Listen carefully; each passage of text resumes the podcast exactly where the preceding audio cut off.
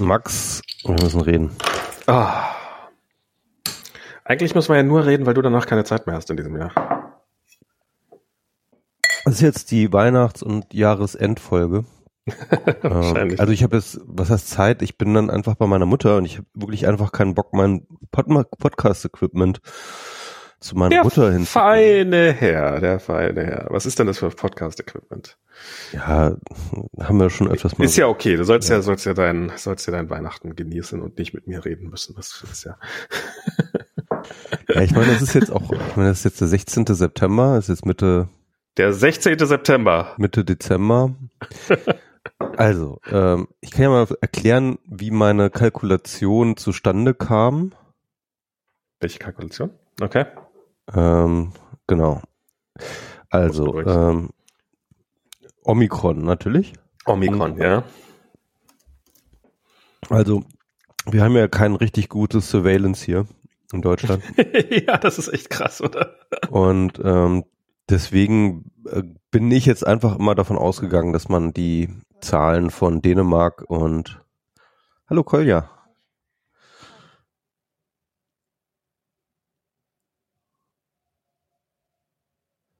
Ja, ähm, wir gerade eine kurze Unterbrechung.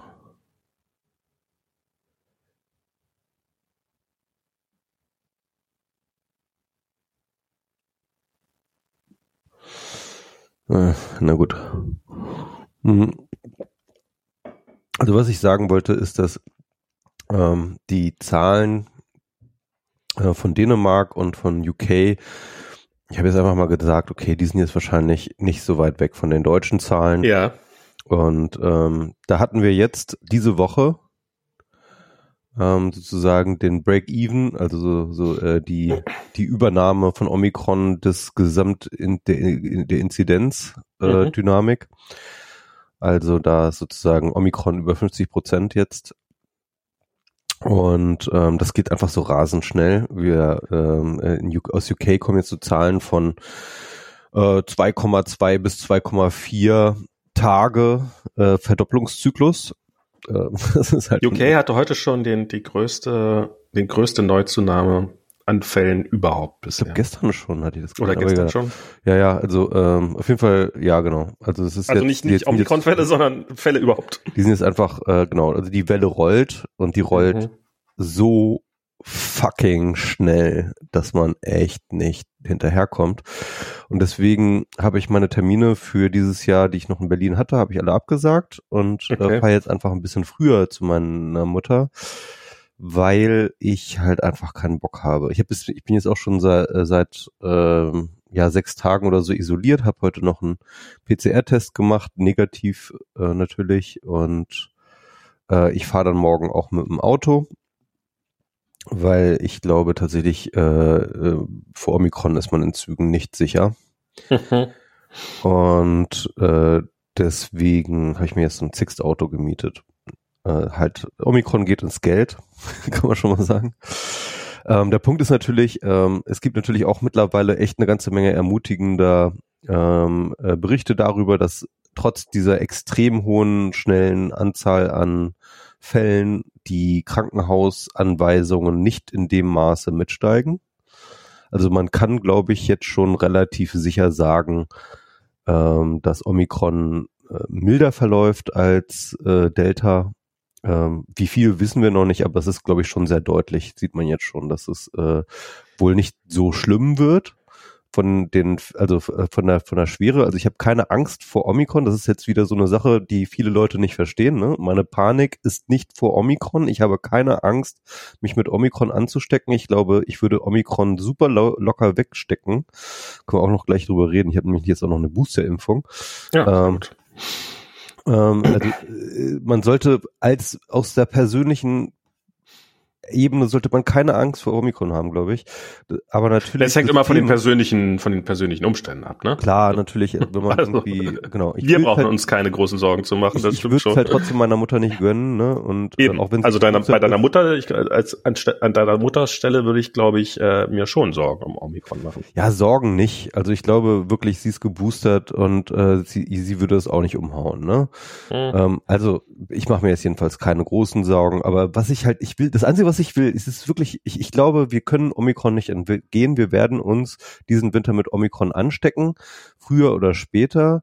Und das Einzige, was ich gerade versuche, ist, es nach Weihnachten zu haben. Ja, also was wir, was ich gerade versuche, es ist alles, der ganze Aufwand ist nur dafür, dass es nicht mir das fucking Weihnachtsfest zerstört. That's all I'm asking for. Ja, that's all I'm asking for. Ich will's einfach nach Weihnachten haben. Ich gerne im Januar. Ich habe gerne eine Omikron-Infektion im Januar. Haben wir können wir gerne machen. Gehe ich raus, gehe ich in die Kneipen, was immer noch offen ist. Keine Ahnung. Wahrscheinlich ist nicht mehr so viel offen, weil Lockdown kommt bestimmt.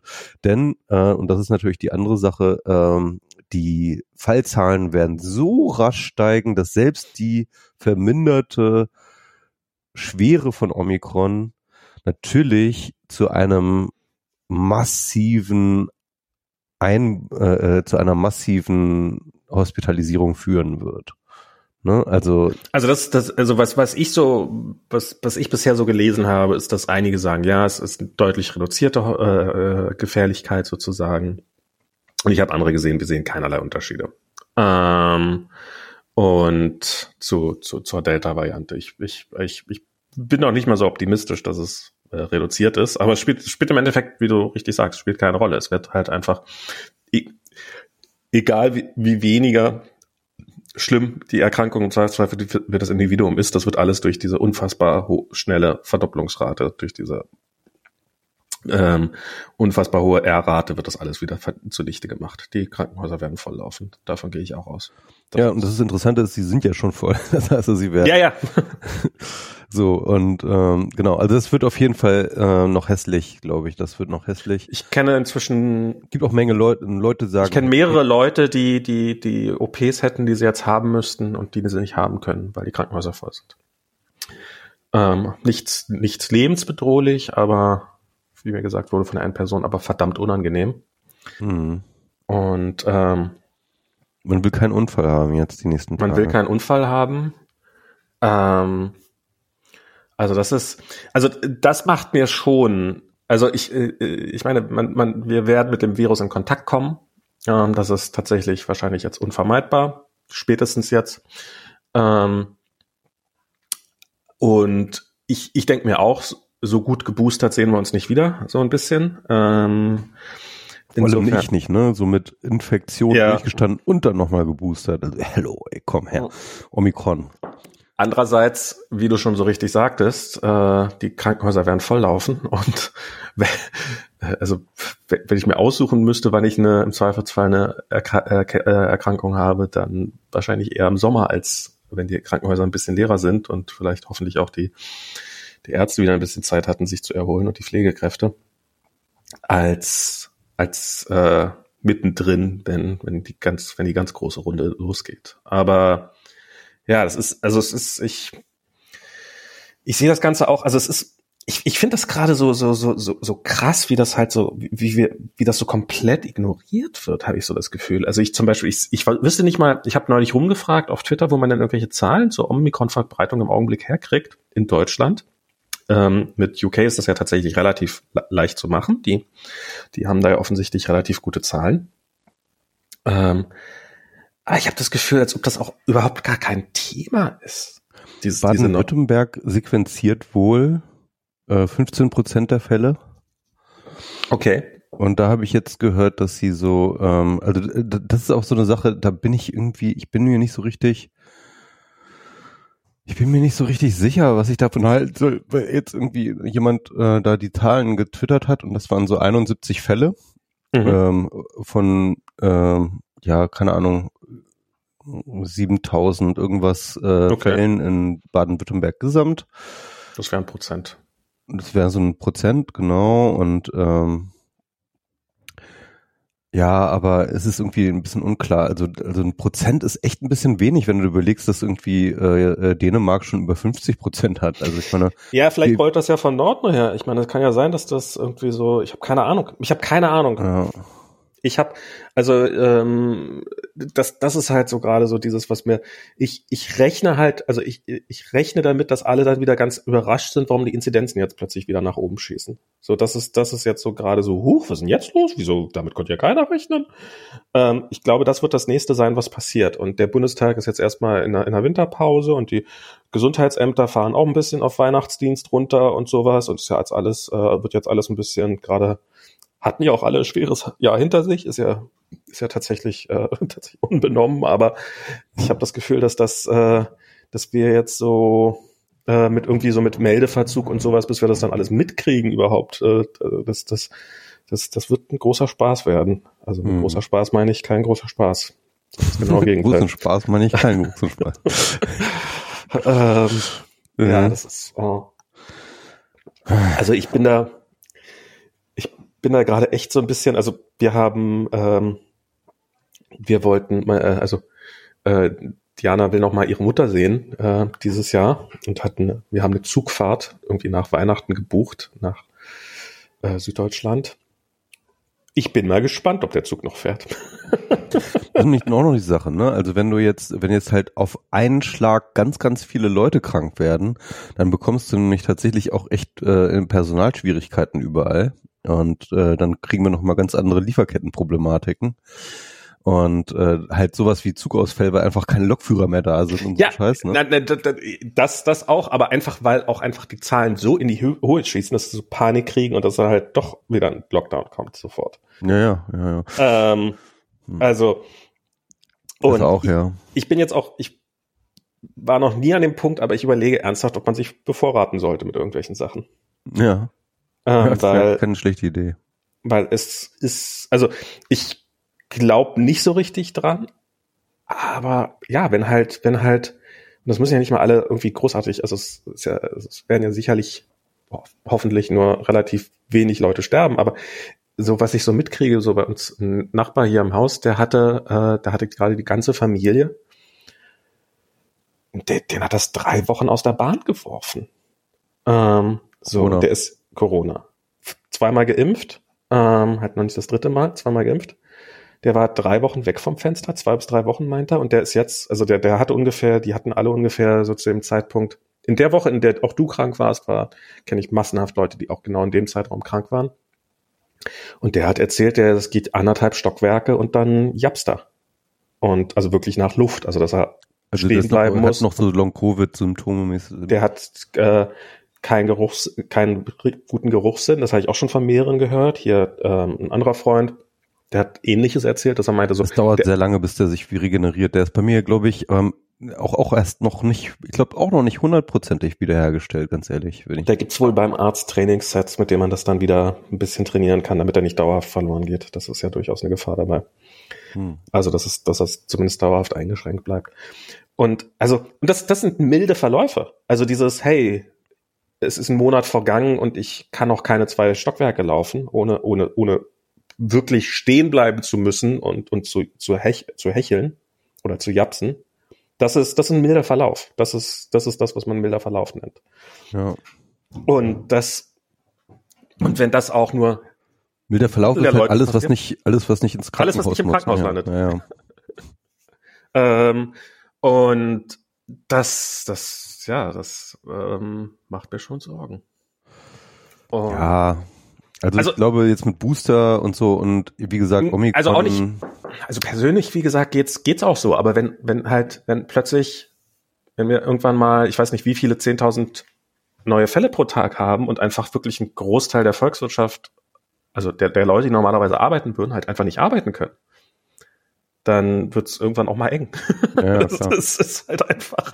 Und das kann sein, dass die halt nach zwei Wochen, dass es denen wieder gut geht, aber das ist halt, äh, und, und ja, wie du schon richtig sagst, wir sind jetzt schon an, also die Krankenhäuser sind jetzt schon an der Belastungsgrenze oder eigentlich wahrscheinlich schon deutlich darüber hinaus und, und es hat noch nicht mal angefangen. Ja, regional sehr ungleich, aber ja. Hm. Ja, ja. Ich, ich weiß gar nicht, ob es so regional so ungleich ist, aber Ja, die werden ja auf jeden Fall schon rumtransportiert, die Leute. Genau. Und ähm, das zeigt, es gibt ja schon so ein Load Balancing. Ja, ich habe irgendwo, vorhin habe ich irgendwie so ein, ähm, irgendwo in, in Baden-Württemberg hat irgendwie ein, der Leiter eines Krankenhauses an die benachbarten Altenheime so äh, Briefe verschickt, so hey, wenn ihr alte Patienten habt mit äh, Covid-Symptomen, überlegt doch mal, ob die wirklich noch ins Krankenhaus müssen oder also es war, ich, ich unterstelle ihm nicht mal irgendwie, also es ist jetzt nicht mal, ich will, will gar kein so Aufreger, oh mein Gott, Thema daraus machen. Es ist einfach Gut, so. Das habe ich jetzt aber aus der zweiten Welle häufig gehört, dass ähm, äh, Leute, die ab einem bestimmten Alter in den Altersheimen und so weiter, die sind nicht mehr ins Krankenhaus gekommen. Äh, die haben sie nicht mehr eingewiesen. Die es ist, es ist natürlich dann auch irgendwann mal die Frage, also ab einem gewissen Alter, also ich meine, ich glaube, ab 75 aufwärts kommst du eh nicht mehr an der ECMO, weil es einfach auch, weil es so unrealistisch ist, dass du das überlebst und wenn ja, wenn du es überlebst, dann in welchem Zustand? Das ist ja, das wäre ja schon für für in unserem Alter schon äh, fragwürdig, ob wir das durchstehen oder zumindest. Äh, ja, ich glaube so bis 60 macht man das schon noch. Also ich glaube so im Durchschnitt, also nee, ob wir es durchstehen, das meine ich. Ob man so ja klar, ja. Also ich glaube bei ECMO ist auch glaube ich 50 Prozent Chance, ne? Also 50-50 etwa, ja. Das das zu überleben. Und, und, wenn du dann halt irgendwie in einem hohen Alter bist, dann ist das natürlich dann auch die Frage irgendwann mal, äh, ja, lohnt sich das noch? Aber ähm, ja, das ist alles. Ähm, also das letzte Mal war ich ja noch so ein bisschen, naja, mal gucken, wie es kommt, aber inzwischen okay, die Verdopplungsrate ist da und alles andere ist fast irrelevant. Und dieses, was man so von irgendwelchen Leugnern hört, so von wegen, ja, ja, wenn es dann nicht mehr, das ist ja dann weniger schlimm als die Grippe, also äh, oder nicht mehr schlimmer als eine, als eine normale grippaler Infekt sozusagen. Na, das ist schlimmer als das, das wissen wir schon. Aber ich meine, selbst das, ne, also selbst wenn äh, jetzt einfach, stell dir vor, alle Leute würden gleichzeitig einen grippalen Effekt kriegen, dann wäre die Gesellschaft auch im Arsch. Ich meine, so, so what, ey. Ja, ja, äh, aber, aber, aber das, das ist es halt nicht. Das ist halt, es ist halt schlimmer. Es wird halt, es wird halt einfach. Das weiß im, ich nicht. Bei Omikron. Äh, es wird im besten Fall weniger Leute treffen, die ins Krankenhaus müssen und die ja. äh, einen extrem schweren Verlauf haben. Und, und das ist noch die Sache, ne, die, die mir auch noch nicht ganz klar ist, weil natürlich ähm, äh, Omikron trifft jetzt egal in welchem Land äh, ähm, aufgrund, auf die meisten Leute sind einfach grundimmunisiert auf die eine oder andere Weise. In Südafrika sind die meisten halt schon mal genesen, oft sogar sogar zweimal genesen. Und ähm, in Europa sind die Leute äh, relativ großflächig geimpft und teilweise sogar geboostert. Und das heißt mit anderen Worten, die Zahlen, die wir momentan sehen, die Hospitalisierungsrate etc. und was wir so als milden Verlauf irgendwie betrachten, basiert natürlich alles darauf, dass ähm, das Omikron einfach ein andere ein, ein anderes Environment vorfindet, als noch Delta vorgefunden hat. Ne? Mhm. Und ähm, ja, das, das ist zum Beispiel ja eine der wichtigen Fragen. Ist, wenn es milder ist, ist es dann darum milder, weil es von sich aus milder ist? Also wenn du ungeimpft bist und noch nie was hattest, heißt das dann, dass es milder für dich ist? Oder heißt das einfach, dass es statistisch milder ist, weil die meisten halt irgendwann schon mal in irgendeiner Form mit irgendeiner Abwehr in Kontakt getrunken sind. Also sei es durch Impfung oder sei es dadurch, dass sie die Krankheit schon hatten.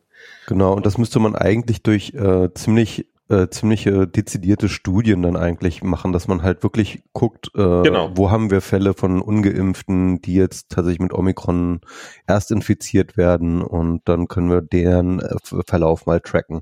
Aber ich glaube, da es halt einfach auch nicht wahnsinnig viele Ungeimpfte gibt, also wir werden diese Zahlen bekommen, so, da bin ich mir ziemlich sicher. Aber, ja, wir werden, aber, aber wenn dauern. alles vorbei ist, werden wir schöne Studien haben, in denen wir ja, klein rauskriegen, wie gefährlich das jetzt genau war.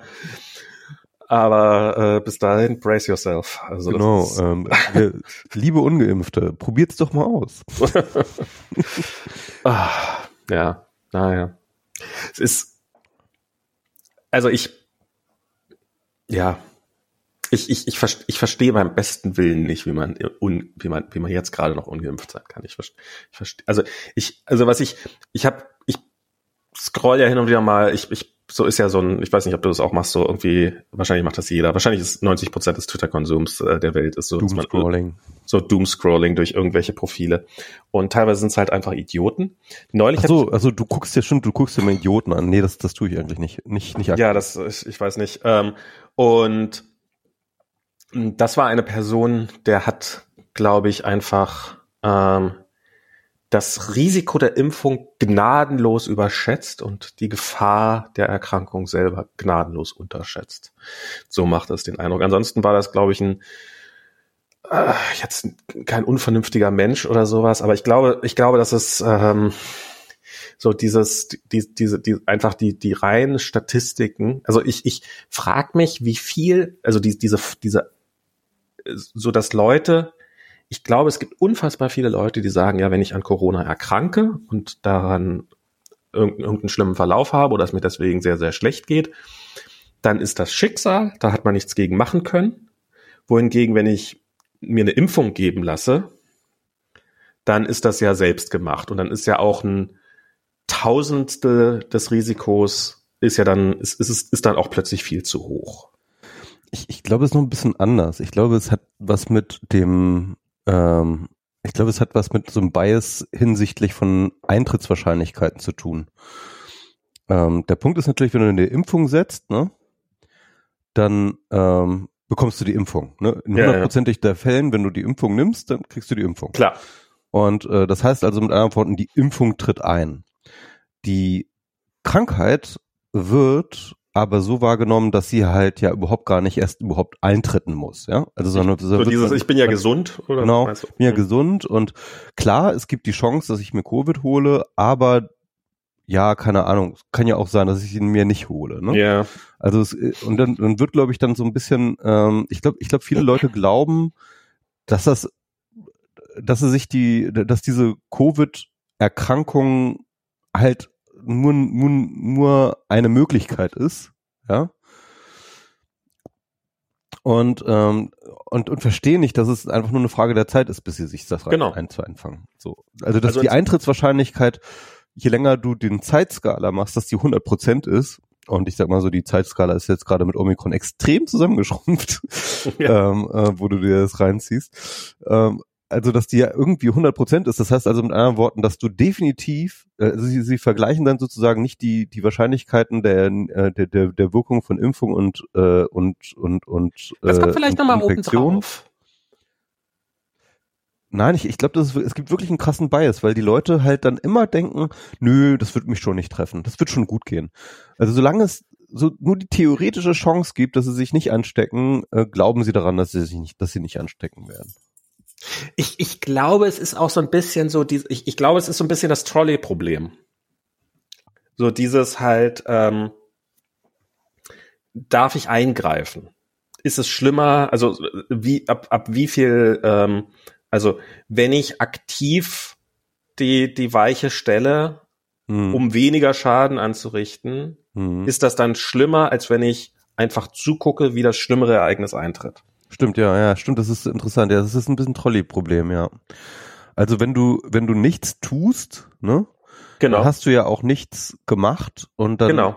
dann kann es jetzt passieren oder nicht passieren, dass irgendwie der Zug über den Person rollt oder dass du dir irgendwie äh, an, an Covid erkrankst und schlimm, schlimm Verlauf hast. Wille sozusagen. So, ja, irgendwie, aber wenn du halt etwas machst, wenn du, wenn du die Weiche umstellst, dann sterben zwar weniger Leute, beziehungsweise dein Verlauf ist dann milder, aber du musst dafür ja was tun, ja, genau. Du also hast, ich, ich glaube schon. Du, ne? du warst verantwortlich dafür. Ja. Durch deine Entscheidung. Genau. Und ich, ich halte das, ich halte das nicht für rational.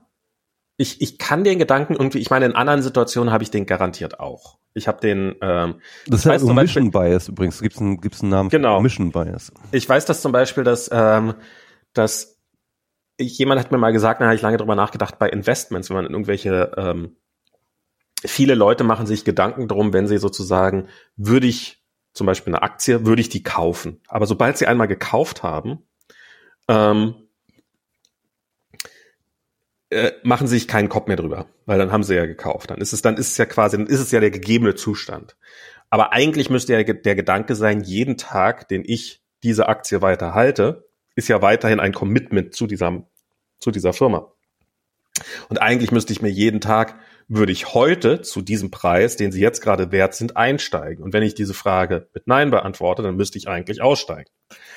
Und ich würde sagen, so ist es, so kann man es auch ähm, bisschen vielleicht sich auch bei, also ich meine, wie viele Leute, ich, das lese ich immer wieder, ich, ist natürlich dann auch schwer, weil ich glaube auch, dass auf Twitter auch irgendwelche Fake-Pfleger unterwegs sind und sowas, aber äh, was ich schon öfters mal gehört habe, ist dann, die Leute sagen, dann, wenn sie im Krankenhaus liefern, ja, kann ich jetzt geimpft werden. Äh, bitte, bitte impft mich. Und ähm, das ist natürlich eine Frage, die man hätte sich und jetzt ist halt die äh, sozusagen, wenn man die Entscheidung trifft, sollte man sich impfen lassen oder nicht, dann sollte man sie natürlich nicht aus der Perspektive von jetzt machen, weil es ist ja Prävention. Ich meine, wenn ich, ich schließe ja auch keine Unfallversicherung ab aus dem jetzigen Zustand. Also wenn ich jetzt sage, hm, sollte ich jetzt, sollte ich jetzt eine, sollte ich jetzt eine Unfallversicherung abschließen? Ah, ich habe ja gar keinen Unfall. Wieso sollte ich denn einen Unfall? Nee, man schließt ja, also das ist ja eine, das ist eigentlich lustig, weil die Deutschen sind ja eigentlich sehr versicherungsgläubig. Aber eine Impfung ist ja quasi eine Versicherung. Ist ja, falls es, falls die Scheiße shit hits the fan, dass es halt nicht so schlimm wird. Oder, also idealerweise wäre es, dass gar nichts passiert.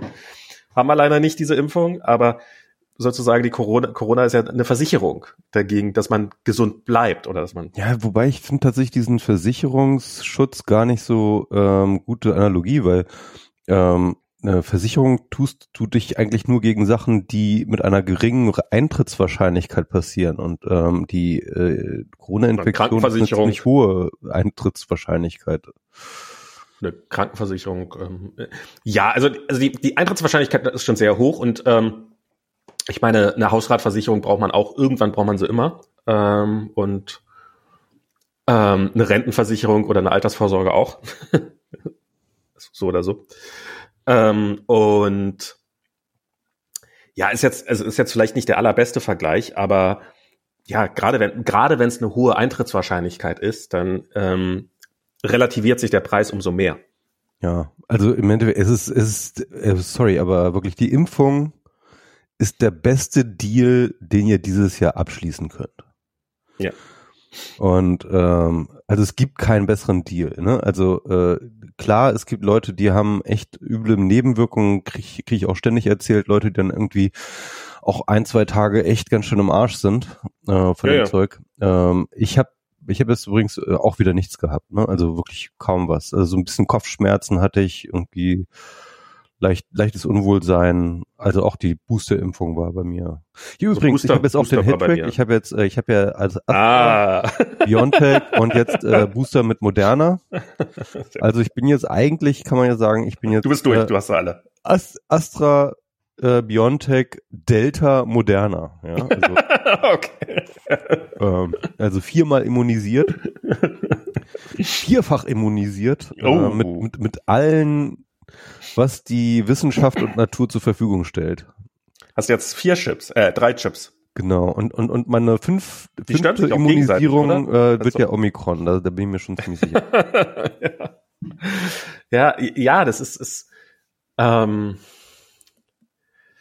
äh, ja, also beim, beim Booster bei mir war äh, Ab wann bist du denn geboostert worden? Ich bin 3. Dezember? Keine Ahnung. Schon, schon, schon, ja. schon eine Weile her. Ja, genau. Ich hatte, ich, ich sollte eigentlich, ich hatte einen Termin mir geklickt für ein, ich glaube für ein, ich kann ja Corona-App nachgucken. Ich hatte mir einen Termin geklickt für den 8. Dezember und ähm, dann am 30.11. sogar schon, siehst du? Ähm, 30.11. Und also jetzt sind die 14 Tage auch schon rum. Ähm, und ich habe ich habe, also wenn ich mit, mit, mit der Hand auf die Einstichstelle gehauen habe, habe ich so, als ob ich einen blauen Fleck hätte, so einen Schmerz gemerkt. Ja, ja, das, das, die, die hat wehgetan bei mir auch. Genau. Also nee, die hat nicht, also er hat nicht von alleine wehgetan, sondern halt, wenn ich so draufgefasst habe. Also mhm. es war nicht so, dass, dass, dass ich irgendwie einen Schmerz die ganze Zeit gehabt hätte. Das war's. Ansonsten, äh, wenn, wenn ich das nicht gehabt hätte, dann, hätte, dann hätte ich keinen Unterschied zu einer Kochsalzlösung gespürt. Ja. Also das ist, ähm, bei Diana war es ein bisschen mehr, Wobei die war halt, ähm, also es war bei uns so, wir hatten, äh, sie hatte den Termin geklickt, sie hatte sich selber den am Morgen, also hatte sich selber einen am Morgen und mir dann einen am Nachmittag. Und mir ging es an dem Tag auch schlecht. Also sie hat dann den halben Nachmittag geschlafen, aber mir ging es da auch scheiße. Also mir ging es vor der Impfung objektiv, ich glaube, das habe ich mal jetzt schon gesagt, vor, vor dem Boostern objektiv schlechter als nach der nach dem Booster. Ähm, Einfach weil, keine Ahnung, das Wetter so war, ich habe keine Ahnung. Weil du dann auch einfach geboostert warst. Weil ich dann auch einfach, ja, wie gesagt, Diana ging an dem Tag ein bisschen schlechter. Ähm, aber ja, das ist, mhm. ähm, ja. Tja, ich, ich äh, bin sehr froh, dass Kolja jetzt geimpft wird. Ähm, übermorgen. So genug Impfstoff da ist. Aber es ist, ich, ich habe das Gefühl, dass Berlin an dem Punkt mal echt besser ist als andere Bundesländer. Vielleicht nicht besser als Bremen. Aber wenn ich so höre aus Bayern, so ja, äh, es gibt hier Impfzentren, rufen Sie doch da mal an. Manche von diesen Impfzentren haben sogar so Online-Webseiten, wo man sich was reservieren kann. Wie Online-Webseiten? Geil. Und hier, ich war's, ich habe das irgendwie, ähm, es gab so eine U12-Impfungs-Webseite, wo man sich quasi, wenn man Interesse hat an einer U12 unter 12-jährigen Impfung, wo man sich anmelden konnte, die einem dann was vermittelt haben. Und die haben so, so einen kleinen, muss man so einen kleinen Fragebogen beantworten, ob man quasi, wie dringend es denn sozusagen ist. Also das war, ähm, und das habe ich halt gesagt, ja, okay, nicht vorerkranktes Kind, so und so alt, bla bla bla. Und ging schon fest davon aus, dass ich da nicht irgendwie vorher einen äh, Termin, als es noch off-label war. Und dann kriegte ich da irgendwie so eine Mail rein, hey, hier Termine. Dann bin ich draufgegangen, das war diese Doctolib-Seite, die wir jetzt wahrscheinlich alle schon, äh, zumindest hier in Berlin, gut kennen. Und die war total überlastet. Also da war, stand halt, also die Seite war super erreichbar, stand halt einfach, zurzeit sind wir so überlastet, wir können gerade keine Termine vergeben. Und dann habe ich irgendwie, na okay, probiere es vielleicht später nochmal, mal gucken, ob da noch irgendwann ist. Und dann war ich mit Diana essen und während wir so aufs Essen warten, okay, ich klicke da jetzt einfach nochmal drauf. 18. Dezember, 18. Dezember, das ist richtig so, richtig so. Was soll ich jetzt machen? Was soll ich jetzt machen? Ja, ja buchen, buchen. Schnell den Termin gebucht. Musste ich mich dann, das war dann natürlich so, es ist als ob man, ist als ob man beim, beim iPhone um Mitternacht bestellt, dann, ah, scheiße, ich bin jetzt auf der Webseite nicht eingeloggt. Und äh, muss ich den Zugangsdaten? Und dann noch die App, haben sie mich noch in die App weitergeleitet. Dann, ah, aber hat alles, noch alles hat gut. niemand vor den, äh, äh noch, noch hat niemand vor den Impfzentren kampiert, oder? Äh, what? das, das war doch früher bei Apple so. Ja, ja, aber neue ich, Produkte da waren. Ich, ich, ich halte es für naiv davon auszugehen, dass das bisher noch nicht passiert ist. Äh, weil, okay. also ich, äh, ich kenne äh, eine äh, ne Freundin, die hat äh, in, die hat mit Termin in Tegel zwei Stunden im, draußen gestanden beim Impfzentrum, äh, bevor es dann, bevor es dann irgendwann reinging. Also ähm, wir haben Kolja auch gefragt, mit wem von uns beiden, weil es kann ja, kann ja nur ein Elternteil mit, mit wem er denn da zum Impfen will. Und da hat er sich für Mama entschieden. Und ähm, da werden jetzt schon ein paar Spiele vorbereitet und das iPad wird geladen und äh, so damit, äh, weil, weil sie recht sind schon damit, dass sie da eine ganze Weile sein werden, vom, bevor, bevor es losgeht. Aber ja, das macht man nicht alles, ne? Ja. Ähm, ja. Nee, super. Also ich bin auch eigentlich, äh, ich bin eigentlich ganz guter Dinge. Ne? Also alle Leute, die ich irgendwie äh, in meinem engeren Umfeld habe, die ich irgendwie lieb habe, die sind irgendwie alle geimpft und die meisten auch fast alle schon geboostert. Ähm, das ist ein gutes Gefühl einfach. Also ich fühle mich äh, in meinem sozialen Umfeld jedenfalls äh, gut vorbereitet auf Omikron. Und äh, das ist ja auch schon mal was. Genau, äh, ich vielleicht noch mal so zu der Überlegung. Ich hatte tatsächlich überlegt, ob es äh, Sinn macht, überhaupt mich zu boostern, weil ähm, ich hatte ja dann irgendwie äh, durch meine durch meinen Impfdurchbruch hatte ich ja mal das Gefühl, schon geboostert zu sein. Und dann habe ich so ein bisschen rumüberlegt und ein bisschen rumgefragt, was die anderen Leute so sagen. Und ähm, da war es dann halt äh, schon so, dass die meisten Leute gesagt haben, ja, komm, mach doch Booster. Und, ähm, und im Endeffekt haben sie recht, weil schaden kann's ja nix. Ne? Mhm. Und ähm, und im Zweifelsfall habe ich halt nicht viel davon. Aber, und das ist nochmal so eine andere Sache, ich habe jetzt versucht, meine äh, Durchbruchsinfektion mir als Booster auch anerkennen zu lassen, sozusagen. ne? Das funktioniert nicht. Dafür gibt's keine Prozesse, also in der Apotheke oder sowas. Ne? Also äh, Genesenen, Genesen äh, gibt's in den Prozessen nur von jemand, nur von Ungeimpften. Ne? Also das ist so, Ach, ernsthaft? so die, die, die, die ein Prozess für Durchbrüche, das, das haben die nicht. So, das, das, Ja. das die ex existiert nicht. Aber wie sollst du so jemals auf deine zehn, zehn Immun- Immunisierungen kommen und dann kriegst du ja, dann kriegst, dann kriegst du ja von Bill Gates eine Windows 11 Lizenz, eine kostenlose. Ja, also, also das heißt in anderen Worten, ähm, und da es jetzt ja losgeht, auch mit den Booster-Privilegien, also es gibt ja, jetzt schon, Ja. Äh, äh, schon Leute, die jetzt sagen, äh, schon, schon, schon Regeln, richtige ver veranlasste Regeln, dass so Leute mit Booster irgendwas dürfen, was andere nicht dürfen. Bei und so ein 2G Scheiß. Plus brauchen wir, es ist eigentlich jetzt wieder so ein kleines 2G Plus Minus, weil äh, wenn man geboostert ist, braucht man bei 2G Plus dann nicht getestet zu sein. Was natürlich auch totaler Bullshit ist jetzt mit, mit, mit Omikron. Ist auch egal. Aber äh, es fängt Ja, jetzt nee, ich irgendwann an mit es fängt jetzt irgendwann an mit den äh, Booster-Privilegien und da will ich einfach auch eine offizielle Booster-Impfung haben, damit ich dann halt einfach mal an euch allen vorbeigehen kann in der fucking Schlange vom Bäcker. Lassen Sie mich durch, ich bin geboostert. Genau. nee, ich, ich glaube, also ähm, äh, aus, aus medizinischer Sicht ist es, glaube ich, schon natürlich Schwachsinn. Ähm, also, oder macht erstmal keinen Sinn, weil jeder Test, den man zusetzt, oder jede, jede Sicherheitsschicht, die man einbaut, ist eine Schicht extra. Und wir wissen alle, äh, Geimpfte sind jetzt äh, genauso ansteckend wie Ungeimpfte und so. Ähm, allerdings, zum einen, ich glaube nach wie vor, Geimpfte werden einfach deutlich seltener krank. Also die Wahrscheinlichkeit, dass man als Geimpfter tatsächlich gerade akut infiziert ist, ist halt doch geringer als beim Ungeimpften. Und zum Zweiten, die Tests taugen ja dann, also die, die, die, diese Schnelltests, die Qualität ist ja sowieso eher so meh. Und die ist bei Geimpften wohl nochmal deutlich schlechter als bei Ungeimpften. Und wenn dann langsam die Testkapazitäten auch knapp werden, kann ich schon irgendwie nachvollziehen, dass man dann, also finde find ich schon irgendwie plausibel dann zu sagen, okay, dann äh, lassen wir die Geboosterten weg. Hm. Erstmal. Ähm, das kann man, das kann man ja auch dann, wenn es wieder irgendwie ein bisschen anders aussieht. Und ähm, also ich finde das, ich finde das plausibel. Ähm, ich, also es ist nicht nur so ein reines, so eine reine ähm, Zuckerbrot ja, und ich, ich, so ich ein reines es halt nur Zuckerbrot. mit, mit, äh, mit Omikron. Also bei Delta würde ich jetzt auch sagen, also wer, wer jetzt noch Delta irgendwie ähm, Funktionieren die das Tests, diese Schnelltests, funktionieren die gegen Omikron? Ja. Okay. Ähm, Sandra Zizek hatte da tatsächlich so ein paar ähm, äh, Tweets gemacht, wo sie das auch ge konkret getestet hatten an äh, Omikron-Positiven. Ähm, und äh, ich habe mir jetzt auch übrigens neue Schnelltests gekauft, ähm, die äh, Welche von den guten? genau, es gab ja jetzt irgendwie diese ähm, bei Spektrum diese diese Ja, ja. Auswertung und da habe ich mir jetzt äh, die von Siemens geholt.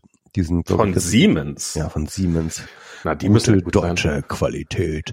Ich, ich Ähm. habe noch welche, als, als, als so, als man so mitkriegte, dass die Tests knapp werden, habe ich mir noch irgendwo welche geholt. Irgendwelche, die ich gekriegt habe, 25 Stück, haben wir seitdem nicht mal angerührt. Ja, ja. Das heißt, naja. Das ist auch so eine, das ist auch so geil, ne? Also diese, ähm, ich habe jetzt letztens drüber nachgedacht, ich habe, glaube ich, gestern oder so drüber getwittert, ähm, dass die Pandemie jetzt so langsam bei mir zu so einem Alltagsding wird. Ja, ja. Ähm, aber nicht nur so, ne, also ich meine, ich meine, alleine diese Sache, so Sachen wie Masken und Schnelltests irgendwie zu Hause zu haben und zu wissen, welche Schnelltests gut sind, welche Masken gut Ja. sind und solche Geschichten. Also, also dieses ganze Wissen, was man sich so angeeignet hat und diese normal und, und, und diese Konsumgewohnheiten, ne? Ähm, Dass ich mal instinktiv so- zu einer FFP2-Maske greifen würde, wenn ich irgendwo reingehe. Das ist, ja, dass ich überhaupt mal wusste, wissen würde, was, ist eine FFP2-Maske? ist. Ja. Und äh, ja, keine Ahnung. Und dass man halt schon überhaupt verschiedene ausprobiert hat und dann irgendwie jetzt irgendwie, äh, keine Ahnung, bei einem Hersteller landet, den man gut Und, und findet. schon weiß, welche Eigenschaften man achten muss. Und man wüsste jetzt auch auf Anhieb, wie man so eine FFP2-Maske massiv verbessern könnte. Ja. Und ich meine, das muss man überlegen, ne? Irgendwie als ich äh, äh, vor anderthalb Jahren oder was äh, äh, da aus dem Urlaub kam, aus, äh, aus Bali, wo dann hier irgendwie da gerade der Lockdown eingeführt wurde, ja. Ähm, äh, da, da hat Drosten noch im Podcast gesagt, so er könnte sich nicht vorstellen, dass hier in Deutschland Masken getragen werden würden. Ja. Das habe ich noch am Flughafen in, äh, in Bangkok, äh, nee, wo wo das, äh, in Jakarta oder keine Ahnung, wo, irgendwo habe ich das dann, habe ich gerade so diesen Podcast gehört, den aktuellen, dann erzählte Drosten so, ja, also nee, das ist so ein kulturelles Ding und in, ähm, in Europa da wird das nicht kommen mit den Masken. Das, das werden wir hier nicht durchsetzen können. ich glaube, für Teile von Europa hat er sogar äh, recht. Ich, ich bin, ich, ich find's auch so. Ich frage mich, ob das bleibt. Irgendwann wird der Punkt sein, wo es bleibt. Und wo, also zumindest, also vielleicht nicht so, also sicherlich nicht in dem, dem, dem harten Umfang. Aber so im, nehmen wir mal an, dass jetzt äh, also abgesehen davon, dass Corona nicht so weggehen wird. Also dieses, was, was, ich glaube, was wir uns verabschieden müssen, dass wir uns irgendwie von der Hoffnung, dass es nächstes Jahr keine Welle gibt oder dass es übernächstes Jahr keine Welle gibt oder dass es in Also Jahr ehrlich gesagt, da sind meine Hoffnungen echt ein bisschen gestiegen, weil ähm, Du meinst, Omikron glaub- haut jetzt so mit dem Hammer rein, dass da nichts ja, ich glaube wirklich, dass Omikron jetzt so ähm, halt wirklich eine Grundimmunisierungsschicht durch die Bevölkerung macht. Das wird jetzt irgendwie in sehr kurzer Zeit sehr hässlich, aber ich glaube, es geht auch schnell durch, ne? Also äh, äh, die Sättigung wird auch schnell schnell am Start sein. Das heißt, ich denke mal, so bis zum Frühjahr ist Omikron wie so ein Wirbelsturm einmal durch die Gesellschaft durchgefegt. Und dann gibt es praktisch niemanden mehr, der keine Grundimmunisierung mehr hat. Hm. Und dann würde ich sagen, sind wir schon auf dem besten Weg hin äh, in die endemische Phase. Ja, ja, klar. Aber die wird auch von, also ich meine, eine Grippewelle ist ja auch nach wie vor eine Welle. Also das ist ja, auch endemisch. Also das, das ich, ich hoffe, ich hoffe auch, Ja. dass wir irgendwann, also ich hoffe, dass nächsten Herbst dann besser wird als diesen Herbst oder diesen Da Winter. bin ich mir sehr sicher. Also ich da glaube, bin ich mir auch sehr sicher. Allerdings war ich mir da auch keine Maßnahmen mehr haben nächsten da Herbst. war ich, da war ich auch schon letztes Jahr sehr sicher, dass, dass wir, äh, dass, dass dieses Jahr besser wird als letztes Jahr und ähm, Ah, Ja. Ich dachte, ich dachte, mit der Impfung ist das alles vorbei. Ich dachte, wir werden wir Ja, jetzt durch den ja, Winter, du wir haben eine scheiß Impfung und dann ja, fuck, fuck Ja. Corona. ja, Und dieser Traum ist halt wirklich elendig zerplatzt. ja. Also Und- einerseits durch die Impfverweigerer, aber auch durch die durch Delta muss man sagen. Ne? Ja, die- also ich die glaube, Impfung mit ist halt- Alpha mit Alpha wären wir mit dieser Impfquote durchgekommen. Ich, Wär's ich meine, es war jetzt auch im Augenblick, muss man ja auch mal sagen, also ich meine, es ist, es ist alles, es ist, also ich meine, die, die, die Krankenhäuser sind überlastet und äh, wir haben definitiv eine Triage und wir haben, dass Leute, die wegen anderen Krankheiten ins Krankenhaus gehen, teilweise nicht behandelt werden können und so weiter und so weiter und so fort. Also es ist Shit has hit the fan, aber, aber die ganzen, die krassen Horrorszenarien, die ich so Ende November, Mitte November noch gehört habe, teilweise, so dieses und die, ja auch, wenn man sich die Kurve einfach angeguckt hat, warum ging das jetzt plötzlich wieder nach unten? Warum geht die Scheiße plötzlich wieder nach unten? Ich habe keine Erklärung dafür. Ich glaube, es ist ganz einfach, äh, äh, ne, irgendwie äh, Berichterstattung wird entsprechend Ja. und die Leute werden vorsichtiger. Also bei mir merke ich das ganz klar, dass ich bin vorsichtiger geworden. Ich halte Und du mich bist nicht alleine. Ich, und, und ich glaube, das sind, sind wahrscheinlich, sind nicht alle, aber halt die Mehrheit der Menschen macht das so. Das glaube ich auch. Ich glaube, dass jetzt halt, dass man sieht, dass die, dass die, dass, dass die Leute sich boostern lassen, wo es geht. Und es gibt ja auch Maßnahmen, ne? Also dieses äh, Ja, ja, es gab 2G, mehr- 3G, dies, das. es gab ähm, mehr Maßnahmen und sowas. Aber es ist nicht eigentlich, so. Ne? Also, äh, ja, ja, genau. Aber es ist, ich muss sagen, es ist eigentlich schon erstaunlich, wie, wie, falls es das war, wie relativ wenig notwendig war, um diese Welle zu brechen. Das wird uns jetzt in der nächsten Welle nicht helfen. Aber ich, ich habe mich auch gefragt, so ein bisschen, hat es vielleicht mit dem Wetter zu tun, weil das vielleicht so, weil, weil es war ja zwischendurch mal, es war ja immer so, so ekliges Regenwetter, so wo es so ein bisschen so, so dieses typische Erkältungswetter war. Und dann war es plötzlich so klirrend kalt, wo es ein paar Tage lang regelrecht, also so Frost war und so, wo es richtig eisig war. Und wo ich mich frage, so, könnte das vielleicht auch dazu beigetragen haben, dass ein bisschen, dass sich das Virus schlechter verbreitet? Ich habe keine Ahnung, rumgerätselt. Ähm, Man weiß es nicht. man weiß es nicht. Aber ich, ich, ich finde das schon. Also ich glaube, wir waren mit diesem Impfstoff nicht weit weg davon, dass es wirklich, dass es wirklich hätte ganz okay sein können, alles. Und Bei ähm, Omikron, wie gesagt, also das, ja, ja, das wird jetzt, auch die jetzt alle Leute, Karten neu gemischt. Jetzt ist es als wieder. ja, ja. Ähm, auch so Portugal, Wobei die jetzt ja noch ja richtig hohe Impfquote haben, äh, Ja. äh, die, äh, die bereiten sich jetzt auch schon auf den Impact auf, von Omikron Klar. vor. Also Ich glaube, da müssen sich jetzt alle drauf vorbereiten. Das ist Ja. jetzt ähm, und jetzt gilt es einfach nur noch. Ich, ich habe neulich habe ich das irgendwo gelesen, dass irgendjemand geschrieben hat, ja, in, in Österreich gibt das jetzt teilweise, dass ein Kind wird positiv getestet, äh, die, die ganze Klasse wird in Quarantäne geschickt. Äh, was soll das denn bringen? Äh, Zeit schinden, bis alle ge geboostert sind. hm. Ähm, oder bis mehr Leute geboostert sind. Ich meine, alle kriegst du eh nicht, aber halt so, so, so viel Zeit gewinnen wie irgend möglich. Und ähm, um, um den Impact ein bisschen abzuschwächen. Und ich habe auch das Gefühl, dass trotz aller, trotz allem, was, was, was ich mich au was ich mich aufregen würde jeden Tag, ähm, wir da besser geworden sind. Also ich habe das Gefühl, wie gesagt, in Berlin die, die, die, die die Kinderimpfung, mal gucken. Mal gucken, wie das alles läuft am Sonnabend, aber scheint mir besser anzulaufen als in anderen Bundesländern. Das ist nicht so ein Verholpere, wie es am Anfang war. Es gibt ja auch zumindest hier in Berlin gibt es ja auch die Rede davon, dass Impfbusse an Schulen kommen und dass dann jedes Kind, was irgendwie eine Genehmigung dabei hat.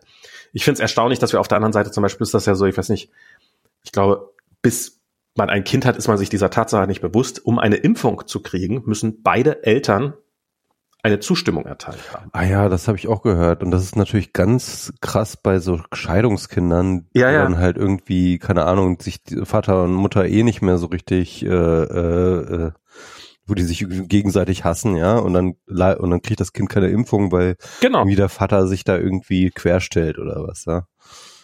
Aber nicht mal das, also selbst, selbst der Idealfall, äh, Diana geht da jetzt zum Impftermin und wir vergessen diesen Schein auszufüllen, dann hat ein Hm. Kind keine Impfung deswegen. ja. Und also dass man da in so Das einer ist halt Situation- Bullshit. und, ne? Also, und das und das ist ja. halt das ist halt auch wieder das ist halt wieder dieses äh, dieses Trolley-Problem, dieses äh, lieber äh, und, und das- ist ja auch das ist ja auch regelrecht das das ist ja auch in, in der Medizin dieses aber do no immer, äh, above all oder wie das heißt do no harm also dieses ähm, ähm, der, der, der ähm, mach lieber nichts als was Falsches zu machen das ist ja ja Ja, es, es gibt diesen hippokratischen Eid. Ich weiß nicht, ob das der Teil davon ist, aber ja. Ähm, ähm, nee, was ich sagen wollte, ist ähm, mit ähm, der Impfung. Oh Gott, das ist, sorry, jetzt ist mir gerade das wieder entfallen. entfallen. Was hattest du vor, davor gesagt? Ähm, mit mit mit mit den Eltern äh, mit den Eltern dass dass äh, dass das Ach ja, genau, äh, genau. Also, was ich sagen wollte, ähm, äh, die die Impf, äh, äh, ähm, die STIKO, äh, die Ständige Mhm. Impfkommission. Mir ist immer noch nicht ganz klar, welche Rolle die STIKO spielt. So irgendwie, äh, wir ich hatten glaube jetzt gerade das in den, und darum darum wir, wir hatten jetzt gerade wieder in den Kommentaren von, glaube ich, letzter Folge oder vorletzter Folge, wo ich gesagt habe, äh, dass das was mit Haftungen zu tun hat. Das ist das, was ein Arzt mir gesagt hat. Ne? Ja. Irgendwie, Ja, ja, äh, es gibt, der- es gibt viele Ärzte, die das wohl glauben, dass das, dass Genau, und das ist aber wohl nicht der Fall oder so. Ja, Und dann frage ich mich, aber was ist denn der Fall? Also wofür ist denn die STIKO da? Also was, wa- welche, welche Autorität hat sie denn und welche, ähm, und welche Konsequenzen haben ihre Empfehlungen oder nicht oder so? Ich, ich verstehe es nicht. ich glaube Ehrlich nicht. eigentlich gar keine. Und warum does anybody care shit? Ja? was die fucking STIKO sagt. Also, äh, äh, vielleicht, vielleicht haben irgendwelche Ärzte eine Versicherung, irgendeine Haftpflichtversicherung, in der drinne steht, eine lange Liste von unter welchen Umständen die Versicherung im Zweifelsfall haftet, wenn es hart auf hart kommt. Und dass da halt drin steht, STIKO empfohlene Impfstoffe. Fertig. ja, eventuell sind Ärzte aber halt auch einfach außerhalb ihres Fachgebiets auch nicht wahnsinnig kompetent. Ja, ja. Ja, das ist, also ich meine, da ist, wie, f- äh, äh, ich meine, ich erwarte von einem Kfz-Mechaniker auch nicht, dass er, dass er mir ein neues Auto designen kann und äh, mir im Detail irgendwelche kleinsten, also ich glaube, du hast halt so viel Zeit, wie man, also ich, ich, ich glaube schon, also ich, mein mein Schwiegervater ist ja Arzt und äh, der mit, mit auch mit seinen 80 Jahren äh, beschäftigt er sich noch mit und, und, und schafft sich auch neues Wissen drauf. Aber die, die Realität, die, ich, ich frage mich zum Beispiel, gibt es gibt es irgendeine Statistik, mit der man, wenn man es denn wollte, rausfinden könnte, ob bei irgendeinem Arzt überdurchschnittlich viele Patienten sterben? Also einfach, gibt es, gibt es irgendeinen objektiv messbaren Weg, um zu ermitteln, ob ein Arzt seine Patienten so schlecht behandelt, dass sie sterben. Weil es gibt Ärzte garantiert in diesem Land, die so schlecht sind, dass ihnen einfach sehr, sehr, dass ihnen einfach doppelt oder dreimal so viele Patienten sterben wie, wie, wie einem durchschnittlichen Arzt oder einem guten Arzt. Eine sehr unfaire Methode wäre zu gucken, wie viele äh, Todesscheine von, von welchen Ärzten unterschrieben wurden. Aber ja, aber aber ist natürlich dann dann dann wohnst du vielleicht in der Gegend, wo die Leute besonders alt sind oder weiß der Teufel. Oder du bist halt einfach ein Amtsarzt, der halt oft von der Polizei angerufen wird. Genau. Oder du du du bist halt öfters mal bei einem Autounfall dabei und ja. ähm, irgendwie sowas. Also ich meine, es gibt ja, oder was ist ich ne? Genau. Das ist halt auch so die Sache. Also genau, wenn du Notarzt bist, dann ist wahrscheinlich einfach relativ häufig, dass der ja, Auto weg. Genau. Oder wenn du Onkologe bist, ja, sorry. Zahnarzt. Zahnarzt hat eine geile Bilanz auf jeden Fall. Bei Zahnarzt wäre ein Toter schon echt dramatisch, wohingegen beim Notarzt ja. einer pro Woche. Nee, also ähm, das, das, ist, glaube ich, echt schwierig. ja, ja, es ist, es ist total schwierig. Also es, ich kann natürlich, ich will natürlich nicht sagen, dass man das so, dass man irgendwie eine Zahl hat, also ab drei äh, schaltet man die Staatsanwaltschaft ein. Äh, klar, das, das kannst du natürlich nicht machen, weil, ähm, aber ich glaube, dass halt einfach sehr, dass das halt das ist halt auch ein, das ist halt auch ein Dienstleistungsgeschäft. Das ist halt auch, das ist halt auch zum Patienten gehen, mit denen reden, teilweise auch einfach freundlich zu nicken, während ähm, weil es einfach was ist, wo man halt, ja, da musst du halt jetzt zwei Wochen im Bett bleiben und krank sein und hier hast du irgendein Zeug, was ähm, was dir einredet, dass es Symptome bekämpft, aber eigentlich würde es auch ohne das gehen, weil dein Körper macht schon das meiste von ganz alleine. Das ist ja, und ähm, da in solchen Situationen dann, äh, wie, wie kann man jetzt drauf, ähm, so, so, so detaillierte Einschätzungen über die Qualität eines Impfstoffs geben oder, oder irgendeiner Behandlung oder sowas, glaube ich nur begrenzt. Nee, das stimmt, ja. Aber was, was, was ja auch was so ein bisschen hoffnungsvoll macht, ist ja, dass heute gerade sind ja irgendwie zwei Medikamente, zwei Corona-Medikamente sind ja äh, in der EU äh, jetzt genehmigt worden. In der EU schon? Ich dachte, ich hätte ja. jetzt irgendwas in, den USA gehört, dass da irgendwie glaube, die FDA irgendwelche Sachen da wieder. Eben ja. bei tagesschau.de. Okay.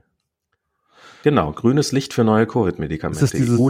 EU-Arzneimittelbehörde. Ist das dieses Pfizer-Ding? Ähm, also dieses eine Pfizer-Medikament, da, da wird ja irgendwie gesagt, dass das super gut sein soll.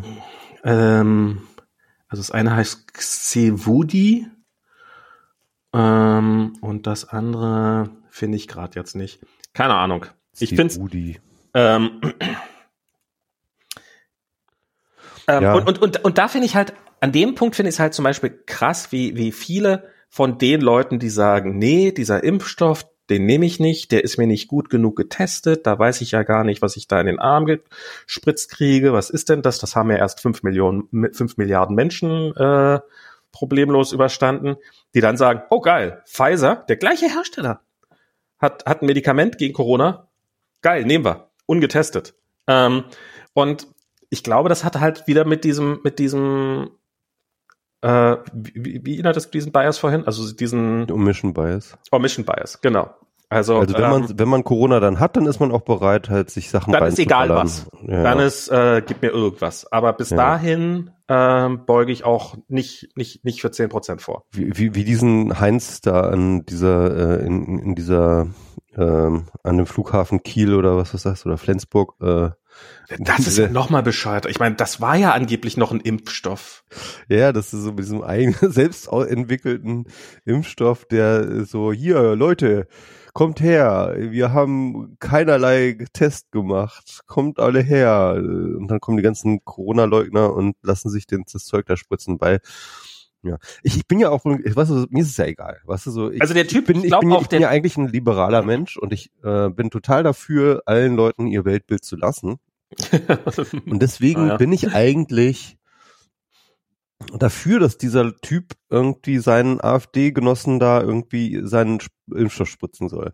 Weil ich glaube, keine Ahnung, wahrscheinlich ist er nicht so wahnsinnig effektiv und so weiter und so fort. Das waren reine, besser? das war reine, das war, also jetzt, das waren reine Antigene. Jetzt, soweit ich das verstanden habe, wäre jetzt, ist dieser Impfschutz jetzt bei Omikron einfach nicht komplett wirkungslos. Ja, kann sein, weiß ich nicht. Also äh, ich denke mir, äh, auch zum Beispiel dieser russische Impfstoff, ne, dieses äh, Sputnik, viele Leute von diesen AfD-Heinis, die wollen sich ja irgendwie mit Sputnik und so weiter und so fort. Das ist Sputnik äh, ist nicht zugelassen in der EU. Und, und dann denke ich mir mal, scheiß drauf, lass doch den Scheiß einfach zu, ähm, weil wenn diese ganzen Heinzels da irgendwie sich den Sputnik reinballern, dann ist das doch besser als nichts, ja. Falls es besser ist als nichts. Das weißt du halt nicht. Also dieser Sputnik-Impfstoff, der basiert ja eigentlich auch, ist ja auch ein Vektor-Impfstoff. Ist eigentlich ziemlich ähnlich wie äh, AstraZeneca. Ja, der wird, der wird schon, der wird wahrscheinlich schon gut sein. Also ich, ich. Der wird schon okay sein. Also wahrscheinlich, ich habe keine Ahnung. Äh, also das Problem war ja so ein bisschen, dass die Studienlage so ein bisschen sketchy war, weil sie, glaube ich, das so ein bisschen äh, zu sehr gepusht haben politisch, ne? Ja. Und äh, deswegen ist da, glaube ich, so ein bisschen, ähm, ich sag mal so, ist halt nicht so besonders gut ist, sage ich mal so, sind die Studien einfach nicht wahnsinnig sauber gemacht worden. Also mhm. das, deswegen, aber das kann man wiederholen. Die kann ja, man nochmal wiederholen machen. und so. Aber, aber so oder so irgendwie, die sollen sich doch gerne, die sollen ja, mal ja, so, ein, die sollen mal nicht so einen Aufriss machen. Wobei jetzt wird ja auch, also das ist ja ähm, jetzt stehen, glaube ich, zwei so einer ich, ich finde diesen ganzen ähm, Dings irgendwie von wegen so, ah, mit, mit, mit Medikamenten und diese Vorsicht, die finde ich irgendwie so alles so ein bisschen albern. Ich meine, ich komme, äh, ich weiß so, ich habe irgendwie Freunde, die haben sich impfen lassen so, aber die haben halt irgendwie im Vorfeld so auch so rumgedingst so, ah ja, das ist alles noch so neu und diese neue Technologie und das alles noch so ungetestet und so weiter und so fort und ich weiß nicht. Und ich denk mir so, ey Leute, wir waren letztes Jahr auf einem fucking Festival und du hast von irgendeinem Dude auf diesem Festival irgendwelches Zeug gekauft, das du dir einfach reingeballert hast, ja. ja. So, und dann denke ich mir so, ey Leute. Ihr habt schon ungetestetere Sachen genommen als das. Genau. ja, ja, klar. Ja, na, das ist, das ist natürlich, das, das, das ist natürlich sowieso eine interessante Sache, dass jetzt die Leute, die halt auch ich meine, du weißt ja auch nicht, was das äh, Schwein vorher an Medikamenten bekommen haben, die du dessen, dessen Fleisch du jetzt heute Abend ja, wieder isst. Äh, und, ja, es ist irgendwie alles so ein bisschen. Und du, du hast keine Ahnung von diesem ganzen Scheiß. Warum ist es dir da jetzt plötzlich so super wichtig? Das ist halt, ist halt so ähnlich wie halt, wenn irgendwelche Dieselfahrer jetzt äh, darüber meckern, dass aber äh, irgendwelche Länder ausgebeutet werden für Kobalt, Kobalt für Batterien. ja, ähm, genau. Also, ja, ähm, gut, Gott sei Dank kommt ja, der aber was ist mit dem Kobalt? Was ist mit den seltenen genau. Erden? Er Erdöl das ist doch auch alles kommt ja, kommt ja nur aus demokratischen Regionen ähm, und ist äh, von mit mit äh, Freudentränen von von Einhörnern gemacht. Äh, also das ist natürlich, das ist irgendwie, das ist irgendwie gegeben. Ich ich finde, also ich, ich finde, ich finde, es gibt einen großen Unterschied zwischen ich knall mir jetzt mal was rein und äh, dies ist ein Medikament, was wir für die EU zulassen. Also ich finde das, ich finde schon ganz gut, dass es da irgendwelche Testprozedere gibt. Ähm, Auf jeden Fall, aber ich meine ja. Ähm, ich ich halte das aber auch für und das ist ich also ich fand das halt auch. Ich habe irgendwie mal so diese Doku, so eine also über diesen Typen da, der, der da in, wo war das? Der da am Flughafen jetzt diese illegalen Infraktionen gemacht ja, ja. hat, was wir gerade erzählt haben, der, der diese Antigene, der hat die ja selber entwickelt. Und das ist, das ist nicht irgendein Typ, der das in der Garage macht. Das ist, der hat irgendwie, der ist Multimilliardär, der hat da irgendwie sich als Hobby ein Labor aufgesetzt, in dem Dutzende Leute arbeiten und sowas. Ich glaube, das hat sogar, also ich das wird halbwegs Hand und Fuß haben. Das wird, ja. ähm, der wird einfach nur nicht die, entweder nicht die Bereitschaft oder die Kohle haben, um das Ganze. Ähm, ja, das, das kostet Milliarden. Wirklich, also so eine, so eine, ähm, so, so, so, so diese drei, drei Phasenstudie, die du brauchst für so eine Zulassung, das kostet Milliarden. Vor allem, wenn du es halt in der Geschwindigkeit machen willst, die es irgendwie relevant macht. Ne? Also Klar, ähm, aber, klar, also wenn du es wenn du es über Jahre machst, ne, dann, dann, dann kannst du es, glaube ich, irgendwie auch mit ein paar Millionen wuppen. Aber, aber das, was Pfizer und so weiter und so fort, dass sie ausgegeben haben für die Studien, das sind, äh, das sind Milliarden gewesen. Das ist ja, ähm, ja, genau, klar. Und aber das heißt ja nicht, dass man da nicht in, im Zweifelsfall eine Firma hätte finden können, die die sagt, ja, das ist äh, das ist ein Risiko, was wir bereit sind zu tragen. Wir haben diese Milliarden und mhm. äh, wir können nachher mehr Milliarden wieder dran verdienen. Insofern machen wir das. Das ist ja wäre eine legitime Sache. Ähm, aber ähm, ja, ähm, ich ich ja, da, daran, das muss man halt machen. man muss halt, man muss halt eine gewisse Wirksamkeit nachweisen. Und der, was halt krass war, in diesem, in diesem Spiegel Online-Bericht war halt so ein Spiegel TV-Bericht eingebettet über diesen Typen. Und das Ding war so unfassbar unkritisch. Aber ich glaube, das hatten wir, glaube ich, schon letztes Mal schon drüber. Haben wir das, haben wir darüber schon erzählt? Ja, ich, ich glaube, ich glaube, ja. Okay, dann haben wir schon darüber erzählt. Ah, ähm, wir werden irgendwie zu diesen alten Männern, die immer die ganze Zeit oh, ja. so, so immer die gleichen Sachen, immer die gleichen Stories erzählen. So. Max, da müssen wir echt aufpassen. Das, ich, ich, will, ich will so jemand nicht werden, ehrlich gesagt. Die, die nerven mich so. Also, okay. Dann lass uns über Krypto reden. Äh. da haben wir noch nie das gleiche über, drüber gesehen, gesagt. Wir können ja mal über Telegram reden. Du hattest ja mal dich beschwert, äh, ich kann mich noch erinnern, äh, dass ja. sich niemand um Telegram kümmert. Ja. Ähm, äh, wo doch irgendwie und alle auf Facebook und WhatsApp und so rundrum hacken. Und jetzt ist aber soweit. Ja, es ist jetzt kümmern sich alle um Telegram. Telegram jetzt. ist das irgendwie äh, the thing. Es reicht also, wenn man sich zum Mord eines sächsischen Ministerpräsidenten äh, verabredet, um. Nein, nein, äh, nein, das, das hat damit nichts zu tun, Max. Das war, das so. waren schon wir. Das waren schon wir.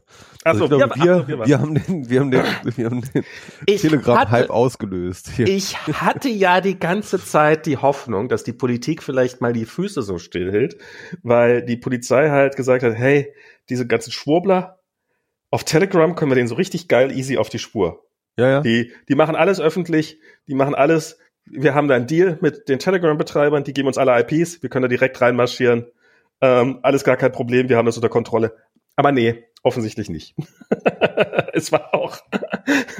ja, ähm, ich glaube, man muss jetzt so zwei Sachen trennen. Ne? Also die öffentliche Debatte um Telegram yeah. in der Politik ist natürlich wieder ähm, mit äh, der typischen politischen Blödheit geschlagen, die bei Digitalthemen eigentlich immer durchschlägt.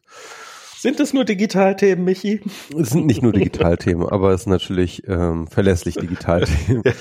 ähm, und, äh, und, und da ist natürlich so diese, dieser Quatsch mit irgendwie, äh, äh, wir müssen äh, gegen Verschlüsselung was machen, wir müssen äh, Klarnamenpflicht und so weiter und so fort, was alles in, gerade in diesem Hinsicht überhaupt nichts bringt, ja, mhm. weil irgendwie äh, äh, alles, was dort auf Telegram halt relevant und und schlimm ist, ist, ist halt nicht verschlüsselt und äh, die Klarnamenpflicht ist auch nicht das Problem. Ja, abgesehen ähm, davon, der Dienst, der probiert hat, Klarnamenpflicht durchzusetzen, Facebook ist ja bekannt für seine perfekte Diskussionskultur, ja, ja. in der niemals irgendwelche, also ich, wir wissen, dass es nicht funktioniert. Wir haben ja. es gesehen. Falls wir mal die Hoffnung hatten, dass es funktioniert, und ich gehöre durchaus zu den Menschen, die gedacht haben, vielleicht hilft das. Aber nein, wir, wir haben sehr offensichtlich gesehen, nein, es funktioniert nicht. Die Leute sind auch bereit, unter ihrem Klarnamen die äh, widerlichsten Sachen zu sagen. Genau, ich, ich würde die realen äh, Probleme, würde ich zwei Sachen sagen, die es gibt. Äh, und das ist einerseits ein ganz klares einfach Vollzugsdefizit äh, vom Staat her, der äh, ganz offensichtliche Straftaten, die auf Telegram passieren, ähm, aus welchen Gründen auch immer eben nicht verfolgt. Ich glaube, mhm. da haben wir einfach ein wahnsinniges großes Vollzugdefizit, weil ich glaube, die meisten Sachen oder viele, viele der Sachen, die beklagt werden, wären verfolgbar selbst ohne die Kooperation von Telegram. Mhm. Ähm, und äh, die andere Sache ist aber tatsächlich die Kooperation von Telegram, weil das passiert, glaube ich, nicht, sofern ich das mitbekommen habe. Telegram ist da, äh, hat so einen extrem libertären Touch irgendwie und wollen halt tatsächlich mit keinen, Ko äh, keinen Behörden irgendwie kooperieren. Die sitzen irgendwie in, ich glaube mittlerweile in Dubai, die saßen ja auch länger in Berlin irgendwie und äh, vorher kam der ja aus Russland, der Typ. Ähm, das ist ja auch der, der ähm, äh, äh, damals V-Kontakte äh, gegründet hat.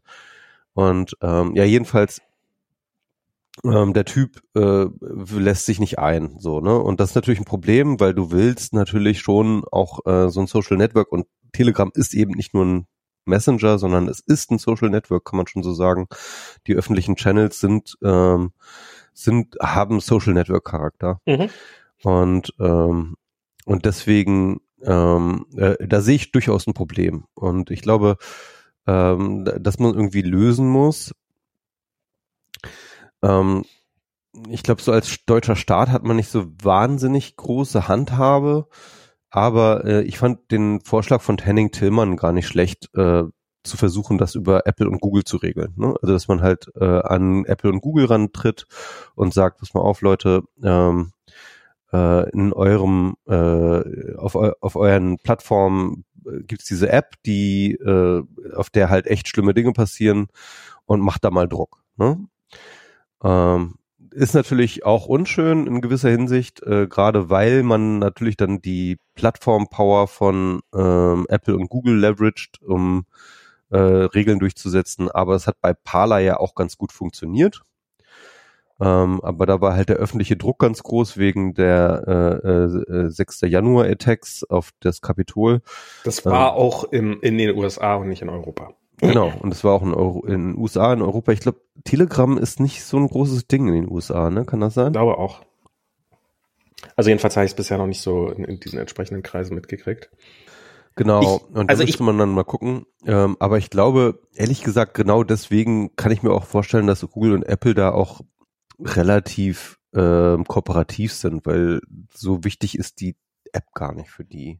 Ja, aber Wobei, das ist auch was, das ist auch was, wo man mal wieder zeigen so. kann, wie wichtig einem die Freiheit ist und sowas, wenn's, wenn, wenn man, wenn, wenn kein lokaler Politiker Druck machen kann. Also das, das glaube ich nicht. Ich glaube auch, ich bin auch kein Freund davon. Ich will das auch, ich finde das, ähm, ich, ich finde das auch tendenziell, ich finde das auch scheiße. Ich finde das nicht tendenziell scheiße, sondern ich finde das auch scheiße.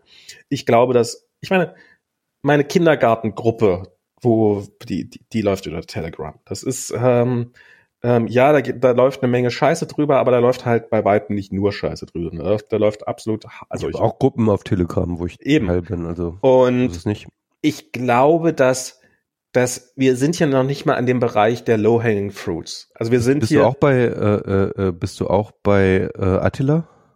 In der Gruppe? Ja, ja, klar, der, der, der hat doch die besten veganen Rezepte überhaupt. Auf jeden Fall. Außerdem erzählt er uns alles über die jüdische Weltverschwörung. Ich meine, das, das ist die jüdisch-veganische Welt. ähm, nee, also äh, und aber eben du hast, ich meine, das sind irgendwelche Telegram-Channels mit hunderttausenden Mitgliedern, wo Mordaufrufe durchgehen. Und da kann mir keiner erzählen, dass die Polizei da nicht die Möglichkeit hat, einfach ein Mitglied in diesem Channel zu werden. Ich meine, Telegram hat hervorragende APIs, die haben einen guten Desktop-Client, die haben alles Mögliche. Und da könntest du einfach eine Handvoll Bundespolizisten oder wen auch immer drauf ansetzen, dass die halt den Scheiß mit im Auge haben, so ein bisschen. Und dann. Ja, aber, aber da würde ich dann schon sagen, dass die meisten Leute dort unter Pseudonym unterwegs sind, äh, gerade Ja, und dann aber irgend, aber einige davon werden schon hin und wieder mal irgendwelche Informationen droppen und sei es dann nur, dass wenn die halt dann irgendwo sich treffen und sagen, da treffen wir uns, dass dann halt ein bisschen Polizei da steht und soll ich dir was sagen, Max? Mein Verdacht ist ja, die Polizei macht das längst, ja. Die sind schon alle in diesen äh, Telegram-Chats, aber privat. genau. Die sind so undercover, dass ihr eigener Arbeitgeber nichts davon weiß. Und dass sie selber auch gar nicht wissen, dass sie undercover da sind. genau. Ja, ja, ja, das ist, das ist natürlich ein, äh, das ist natürlich eine sehr berechtigte Angst. Ich meine, äh, wo habe ich das von gelesen? In Sachsen ist jetzt gegen einen Polizisten ein äh, Disziplinarverfahren eingeleitet worden. Der hat äh, gestern auf einer so einer Demo in Privat äh, einen anderen Polizisten angegriffen und sich angefangen mit dem zu prügeln. Wow. Also da war ein Polizist im Dienst. Und ich weiß nicht, ob es dir aufgefallen ist, in Sachsen diese Demos. Und dann, dann nächste Woche tauschen sie die Rollen. Dann. genau. Das, nee, und, und ähm, die, die, die, die, da scheint, also da, da war in, auf der einen Demo war Berliner Polizei in Sachsen, auf der anderen waren aus Schleswig-Holstein äh, und aus Niedersachsen Polizei. So, ha, kann das sein, dass ihr keine sächsische Polizei mehr dazu holt? Hat das vielleicht einen Grund? Ähm, und ja, äh, ich glaube, warum, warum, glaub, du bist da näher dran an der Wahrheit als du als Warum dann nicht lieber, bist. warum dann nicht gleich alliierte äh, Satzungstruppen? ah, ja, also das ist Hat ähm, doch schon mal geklappt. Ja. Okay. ja, aber ähm, das war auch zu einem Zeitpunkt, als die Deutschen sehr viel ein. Wir brauchen einen neuen D-Day. Aber, aber das ist ja das Lustige, die, die, die, die, äh, die, ähm, viele von denen hoffen ja drauf, dass endlich die amerikanischen, dass, dass die Amerikaner endlich einmarschieren. Das ist auch so ein Teil des Ganzen, dass dann, äh, dass aber, dann die halt aber, unterm, aber nur Trump unterm, äh, unterm Star Spangled Banner. Ja, ach, ich, also ja, egal. Ach, ja, naja. Äh, das ist ja auch noch so eine Sache, also diese diese komischen, also ey, das ist interessant, also jetzt gibt's auch irgendwie, habe ich das Gefühl, gerade gefühlt mehr so Meldungen in der Richtung ähm, Corona-Leugner radikalisieren sich und man denkt sich immer die ganze Zeit, hm, tun die das nicht schon die ganze Zeit? Irgendwie, aber, aber irgendwie, also, keine Ahnung, gibt's da jetzt wirklich eine neue Qualität oder eine neue Quantität oder also die Zahl der Demos, finde ich, nimmt schon, also zumindest in meiner Wahrnehmung schon massiv zu. Der, der Spaziergänge, das ist ja, geht ja, vergeht ja fast kein Tag. Also so vor kurzem, vor relativ kurzer Zeit war das noch so letzten Sommer, dass das halt ähm, in dass die plötzlich, dass die ständig nach Berlin gekarrt sind, um dann irgendwie, und dass ja auch die Busunternehmen teilweise davon gelebt haben und sowas, dass sie nach Berlin gekommen sind, hier irgendwie ein paar zehntausend Leute auf die Straße gestellt haben und dann haben sie mal wieder und dann, und dann ein bisschen rumgelaufen sind. So was da jetzt gerade in Sachsen und gerade in, in Österreich abläuft, die, die, die, die Zahl und die Größe der Demos da. Holla die Waldfee. Also das ist schon, ähm, und ich meine, wenn da irgendwie für einen Tag in Wien 27 Demos angemeldet waren oder irgendwie sowas. Also das ist ja, äh, klar, da werden die meisten davon, da werden zehn Leute da gewesen sein. Aber das ist schon, das, das, das sind schon viele Leute. Und ich glaube auch, das sind, ich, ich tue mich schwer damit zu sagen, das sind alles Nazis. Also das, das ist, das, das ist sowieso, glaube ich, ein Begriff, der dann nicht mehr passt. Ähm, und, und ich glaube, diese starke Mobilisierung in, in Österreich ist wegen der Impfpflicht gekommen. Mhm. Und ich in, in, und wenn du dir Sachsen anguckst, da sieht's nicht so viel, also da sind, ist auch schon ganz schön viel auf der Straße und in Bayern ähm, halt in den Staaten, wo es offensichtlich auch, äh, in den Bundesländern, wo es auch offensichtlich relativ viele Leute gibt, die, die äh, die sich nicht impfen lassen. Ich meine, das hat ja einen Grund, warum die Impfquoten da deutlich niedriger sind als im Rest des Landes.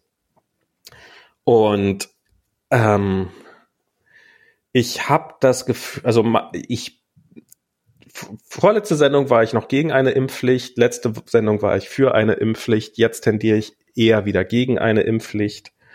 Einfach. Du wendest ähm, jetzt.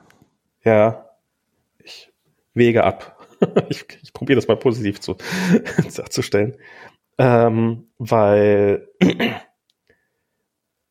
äh, ich, ich tue mich echt, also ich, ich, wir sind, wir sind an einem Punkt, wo jetzt, äh, wo, wo, die Wirk wo die Wirkung der Impfung noch schlechter ist, ähm, wo ich nicht, wo ich noch weniger dran glaube, dass eine Impfpflicht durchsetzbar ist, weil wenn es eine einmalige Impfung ist, die du machen musst, aber wenn es tatsächlich jetzt eine mindestens dreimalige, wird ja, wird ja garantiert noch mehr Impfungen, es wird ja noch eine Omikron-Impfung geben, etc. pp, ähm, das äh, schwerer durchsetzbar ist. Ähm, Im Augenblick ist die, lässt die Wirkung der Impfung auch noch massiv nach, ganz ohne Frage. Und es kommen langsam Medikamente gegen, ähm, gegen, gegen äh, Corona und ähm, es wird endemisch und die Wellen werden, würden auch ganz ohne Impfung schwächer werden, einfach weil, weil halt, und, und darum bin ich jetzt, das, das ist es nicht wert, da, damit so viele Leute zu mobilisieren. Und ich glaube, damit mobilisiert man echt viele Leute. Was, was auch noch für mich noch so ein Argument gegen die Impfpflicht ist, das aber eigentlich kein gutes Argument ist im Sinne von, es wirft kein gutes Licht auf mich. Aber ehrlich gesagt, ich gönne den Impfgegnern die Impfung nicht. Nee, das, das, das wirklich, ich gönne sie ihnen nicht. Ja, ich ja. Möchte, ich, ich möchte, ich möchte, dass sie die, die, die volle Härte von Corona spüren. Wirklich, ich möchte das. Ja, das ist, ähm, ja, will ich, also tue tu ich tatsächlich nicht. Ähm, auch wenn es mir manchmal schwer fällt. Ähm, ich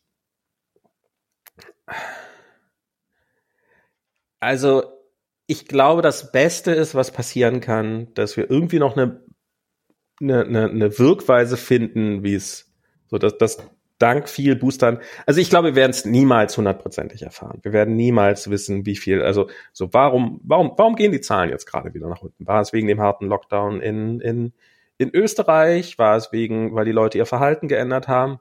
War es, oder war es, wie die, die Impfgegner behaupten? Glaube ich nicht, aber ich kann nicht das Gegenteil belegen. Ähm, war es, weil einfach die, die irgendwann die Krankheit ihre natürlichen Peak erreicht und dann äh, geht es halt wieder nach unten. Und ja, was heißt Peak? Also ich meine, dass sie so eine Sättigung erreicht, das ja, ja, genau, so eine Sättigung. Ja klar, das, das ist ja, das ist ja, das ist ja Teil des, ist ja Teil des Systems, also ist ja Teil. Ja, äh, ich meine, das, das kann natürlich sein. Also gerade so in ähm, in in Sachsen, da müssten ja eigentlich mittlerweile müssten müsste ja eigentlich langsam irgendwie alles ausgeschöpft sein. Ne? Also, ja, genau. Wobei halt überlegen, spricht das muss nicht. überlegen, eine, eine Inzidenz von 1000 bedeutet ein Prozent der fucking Bevölkerung wird äh, äh, äh, wird durchimmunisiert. Ne? Also, wird in den ähm, nächsten sieben Tagen durchimmunisiert. Also wird anfangen, sich durchzuimmunisieren. Das heißt, dass ein deutlich größerer Teil, also da die Krankheit halt mehrere Wochen dauert, heißt das, dass man so sagen kann, dass zwei, drei Prozent der Bevölkerung gerade akut krank sind. Ja, klar. Aber, Und, aber wie gesagt, ein Prozent pro Tag. Ja, ja. Ne? Also das, das nee, heißt mit anderen Worten, äh, äh, äh, das ist, äh, da bist du. Das ist doch mal die sieben Tage Inzidenz. Hä? Pro Woche, pro Woche, das ist die sieben Tage Inzidenz, nicht die, die, äh Die sieben Tage Inzidenz ist aber wieder runtergebrochen auf einen Tag pro Tag. Ist das so? Ja, ja. Also es ist sozusagen sieben Tage und dann den Schnitt davon. Den Tagesschnitt. Okay, dann gucke ich mir das mal an. Weil ich dachte immer, die sieben Tage Inzidenz wäre tatsächlich auf sieben Tage wird. Also das heißt, nee, nee, nee, das heißt, dass pro Woche sieben Prozent. Aber das würde ja bedeuten, dass das ganze Thema nach zehn Wochen zwangsläufig durch wäre, wenn du eine genau, Inzidenz also von. Das deswegen, also ich denke, dass wir, dass da schon auf jeden Fall äh, Sättigungseffekte schon mit reinspielen. Das kann ich mir schon vorstellen. Ja, da muss ich allerdings dagegen sagen, ähm, und das ist auch was, was, was in meinen Augen, es gab ja auch viele, die gesagt haben, ja, die Gesundheitsämter sind halt so überlastet, dass die halt mit dem Test nicht mehr hinterherkommen. Das erklärt aber auch nicht, warum dann irgendwie in Berlin die, Inzid äh, die Inzidenz wieder sinkt, wo die, äh, also es ist ja wirklich überall so. Und es ist ja halt auch, eben, dann würde sie ja, in, dann müsste man ja damit rechnen, dass quasi die Inzidenz in allen Bundesländern auf einen sehr hohen Wert steigt und erst dann fällt. Aber dass sie gleichzeitig, egal wie hoch die Inzidenz in einem bestimmten Bundesland gerade ist, gleich, relativ gleichzeitig überall anfängt wieder zu fallen.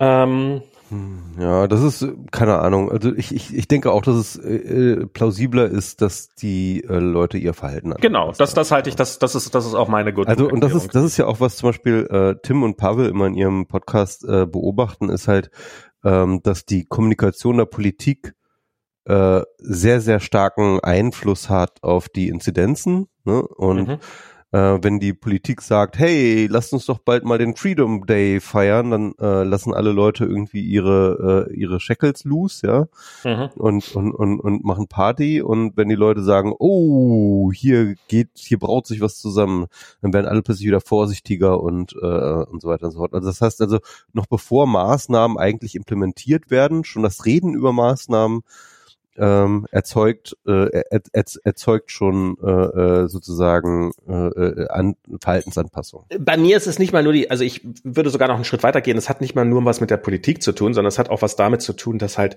man kriegt ja mit, dass es langsam wieder dicker wird. Und ja. das ist ja, man das gleiche Signal, was die Politik dazu zu bringt, dann irgendwann mal zwei Wochen nachdem ich schon mein Verhalten angepasst habe, zu sagen, uh, das wäre jetzt aber geil, wenn ihr mal, wobei man muss ja auch sagen, da ist die Politik besser geworden, habe ich das Gefühl.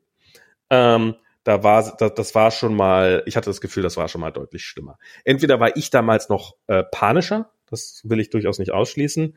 Oder die Politik war schon mal deutlich schlechter. Ich glaube, es war eine Kombination aus beiden. Also als, als äh, Laschet mitten in der ersten Welle uns erklärt hat, dass, äh, dass man ja im Land der Küchenbauer jetzt nicht die Küchenstudios so machen kann, das fand ich schon, äh, das ist, ist, ist so eine Gut, total also, aus wenn man echt etwas äh, äh, etwas Positives vermerken kann von dieser Ampel, dann ist wirklich, dass Laschet einfach wirklich nicht mehr nicht mehr da ist. Also der ist einfach diesen Namen nicht mehr nennen braucht. Boah, ey, bin einfach so froh, dass der einfach nicht mehr da ist. Das ist boah, das das dieser Gehirnwurm.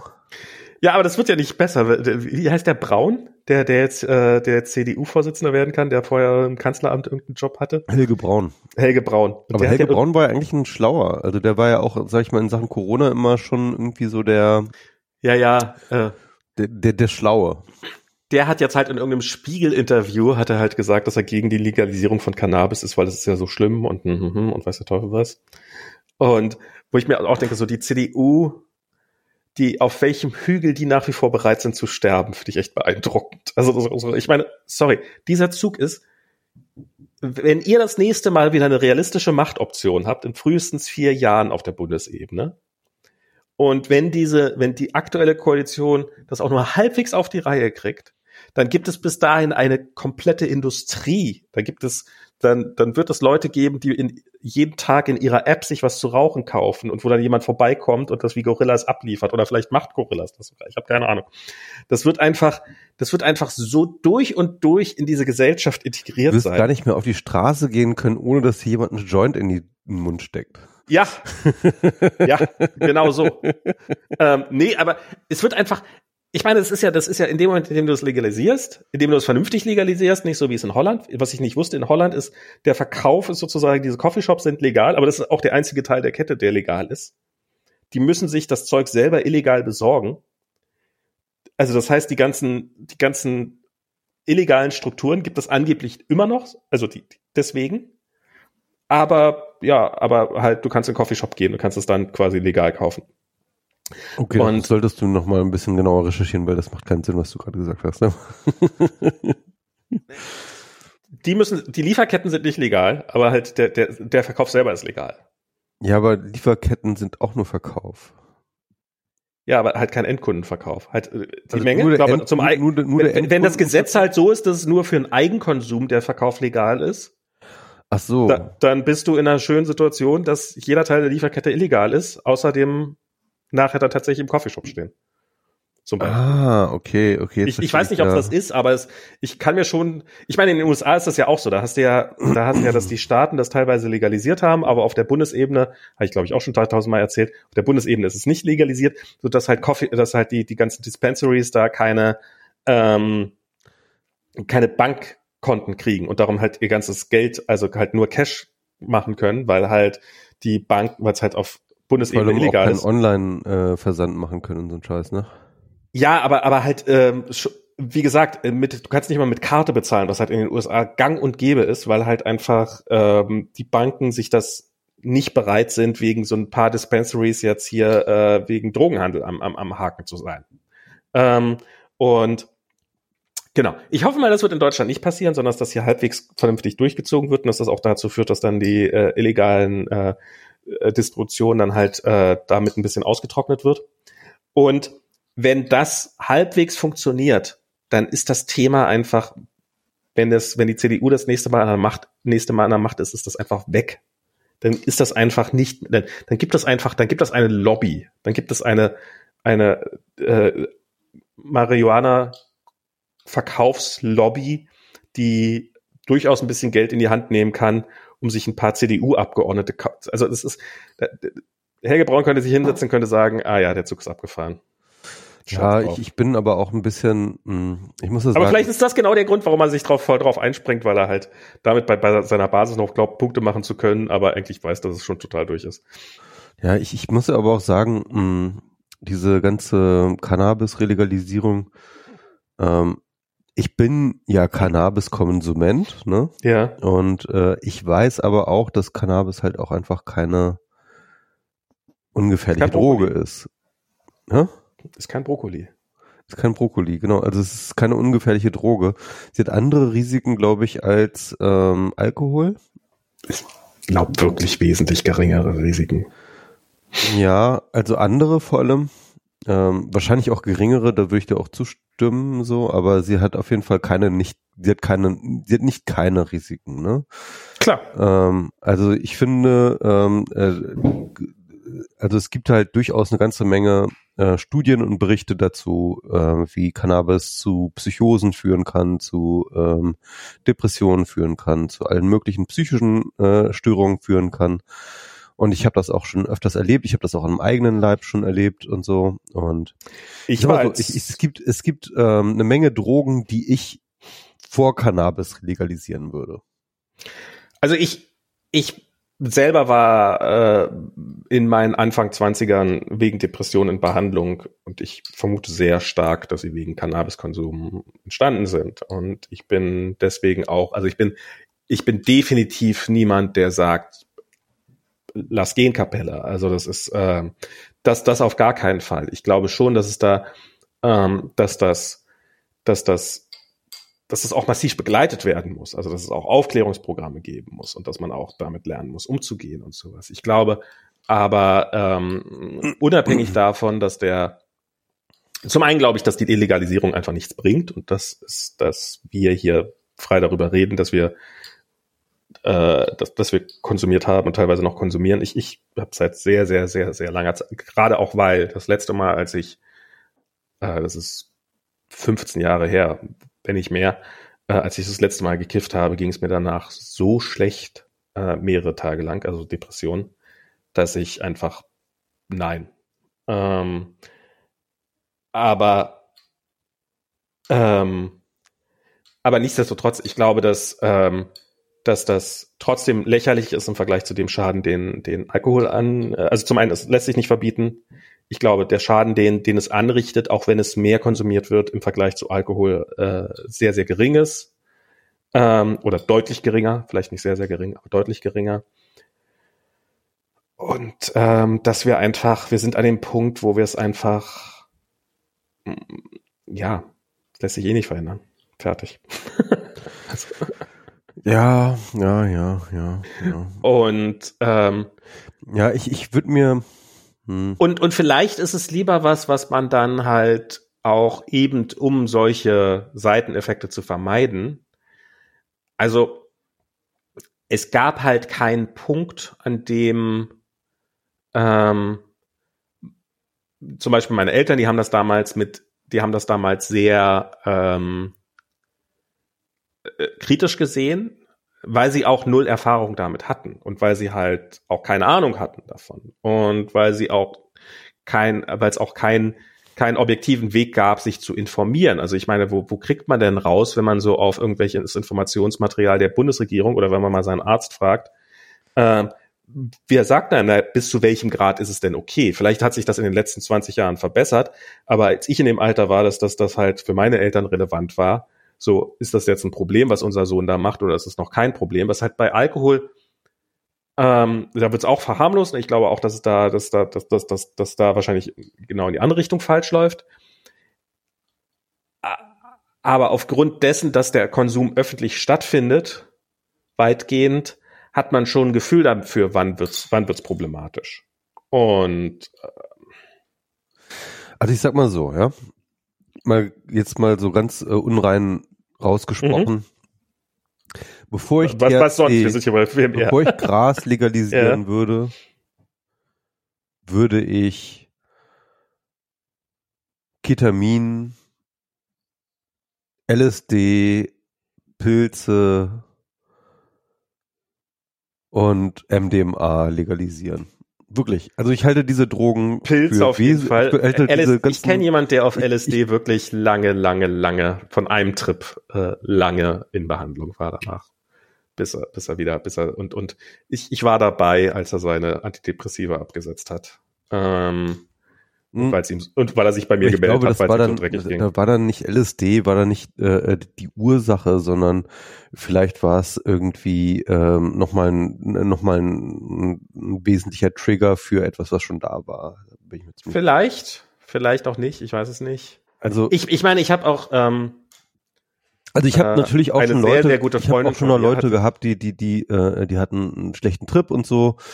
Ähm, äh, klar, das gibt es und äh, und ich glaube, aber das ist, ich glaube sogar schlechte Trips können können fast eigentlich äh, ähm, ähm, äh, die die können fast positiv sein für die Psyche, weil da wahrscheinlich irgendwelche Sachen verarbeitet werden. Also was, was ich, was ich hatte, ähm, also eine äh, sehr gute Freundin von mir, die äh, hat irgendwann, äh, also die, die ist in eine geschlossene gekommen ähm, irgendwann und ähm, es hat kein gutes Ende mit ihr genommen. Und ähm, ihre Mutter hat mich irgendwann mal kontaktiert vor ein paar Jahren und wir haben uns dann nochmal getroffen. Ähm, und die hat so ein bisschen erzählt, ja, sie weiß ja nicht, zum, also sie hat so ein bisschen, also die, die Theorie gehabt, dass ähm, es kann natürlich sein, dass, dass diese ganzen, diese ganzen Psychosen, die sie hatte, ausgelöst worden sind durch diese Drogen. Aber es kann auch einfach sein, weil gerade diese chemischen Drogen, ähm, dass sie diese Drogen genommen hat, weil sie diese Psychosen schon vorher hatte. Ich glaube nicht auch, das und weil das quasi eine Form von Selbstmedikament ja. Medikation ist. Ja, ja. Und ich kann mir vorstellen, also es ist natürlich äh, für eine Mutter, die ihre Tochter verloren hat, ist das natürlich vielleicht auch einfach ein ganz beruhigendes Ding. Und ich will das, also ich, aber ich kann mir auch vorstellen, dass da einfach sehr viel dran ist. Also ich, ich weiß es halt nicht. Und das, Was hat sie halt für Drogen genommen? Alles.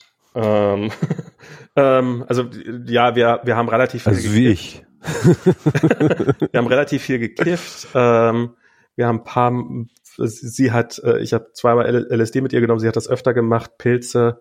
Sie hat definitiv auch ähm, ähm, ja, ich weiß nicht, was noch alles. Ich gehe mal davon aus, also ich, ich bin dann irgendwann ausgestiegen, weil ich halt, äh, weil ich, ich für zu gefährlich hielt.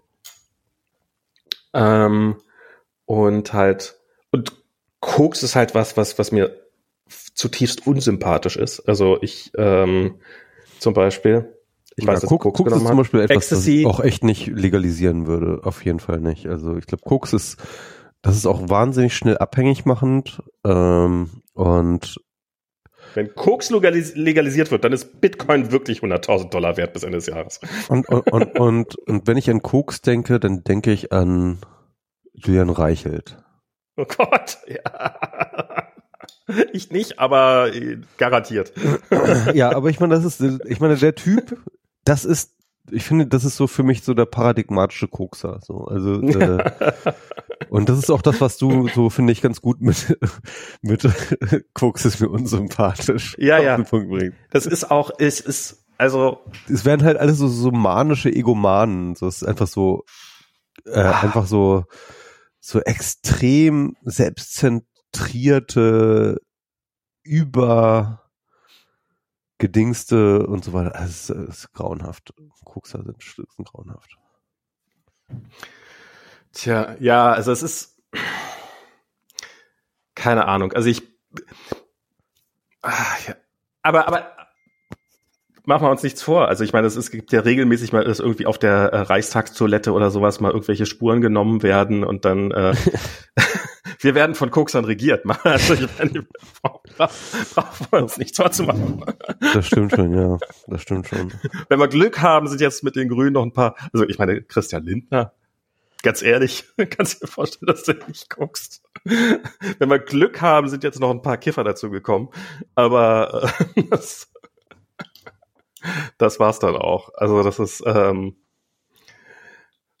ah, ja, ähm, nee, ich, ich finde, ich finde da mehr Legalisierung finde ich tatsächlich gut, äh, trotz ja, aller meine, Risiken. Legalisierung ist dann an sich schon deswegen gut, weil die Kriminalisierung natürlich ähm, zu sehr, sehr hässlichen Parallelstrukturen in der Gesellschaft führt. Ja. Ähm, und ja, in den USA ist das nochmal ein anderes Thema, finde ich, weil das natürlich auch extrem racialized ist, gerade was irgendwie wie bestraft wird. Mhm. Und dass ein Großteil der Schwarzen, die dort irgendwie in den Gefängnissen gehalten werden, irgendwie ähm, auch tatsächlich wegen Cannabis verticken irgendwie drin sind oder was und oder, oder sogar Konsum oder hast nicht gesehen, äh, was natürlich irgendwie absurd ist, ne?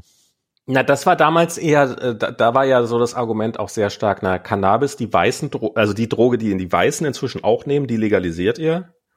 Aber Sachen wie Heroin, Heroin zum Beispiel ist, ist so eine Droge, die ja wohl, ich finde es immer wieder schwer zu glauben, aber ich habe es jetzt so oft gehört, dass ich es irgendwann akzeptiert habe, dass es wohl stimmen muss, dass Heroin, wenn du es sauber nimmst, einfach keine, du kannst damit leben absolut problemlos. Du kannst mit einer Heroinabhängigkeit ein gesundes. Was macht dich halt wahnsinnig abhängig? Das ist halt der Punkt. Ne? Es macht, ich mach dich wahnsinnig abhängig. Wenn du, wenn du sauberes Zeug kriegst, dann macht es genau. kaputt. Ne? Also es, genau. es, es zerstört dich nicht, aber ähm, aber es ist halt einfach nicht geil.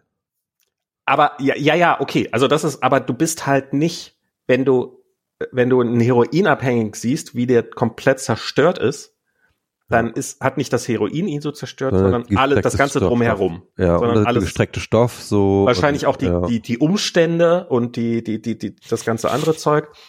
Und, aber dieses, ja, es macht dich wahnsinnig abhängig, aber du kannst mit dieser Abhängigkeit 90 werden und nebenbei arbeiten gehen. Das wäre alles kein Problem, wenn du sauberes Zeug kriegen würdest. Und es gibt ja auch immer wieder äh, Ansätze zu sagen, also es gab ja dieses ähm, Ersatzstoffe dann irgendwie, Mast aber es gibt ja wie wirst es nicht mit, mit, mit Mastodon sagen? Mastodon. nee, Mastodon ist ein Twitter-Ersatzstoff. Gott, wie ist das Mastodon gegangen? Wie, heißt das Methadon. Denn Methadon, ja genau. Methadon, Mastodon. Das ist ein ziemlich guter Freundschaft.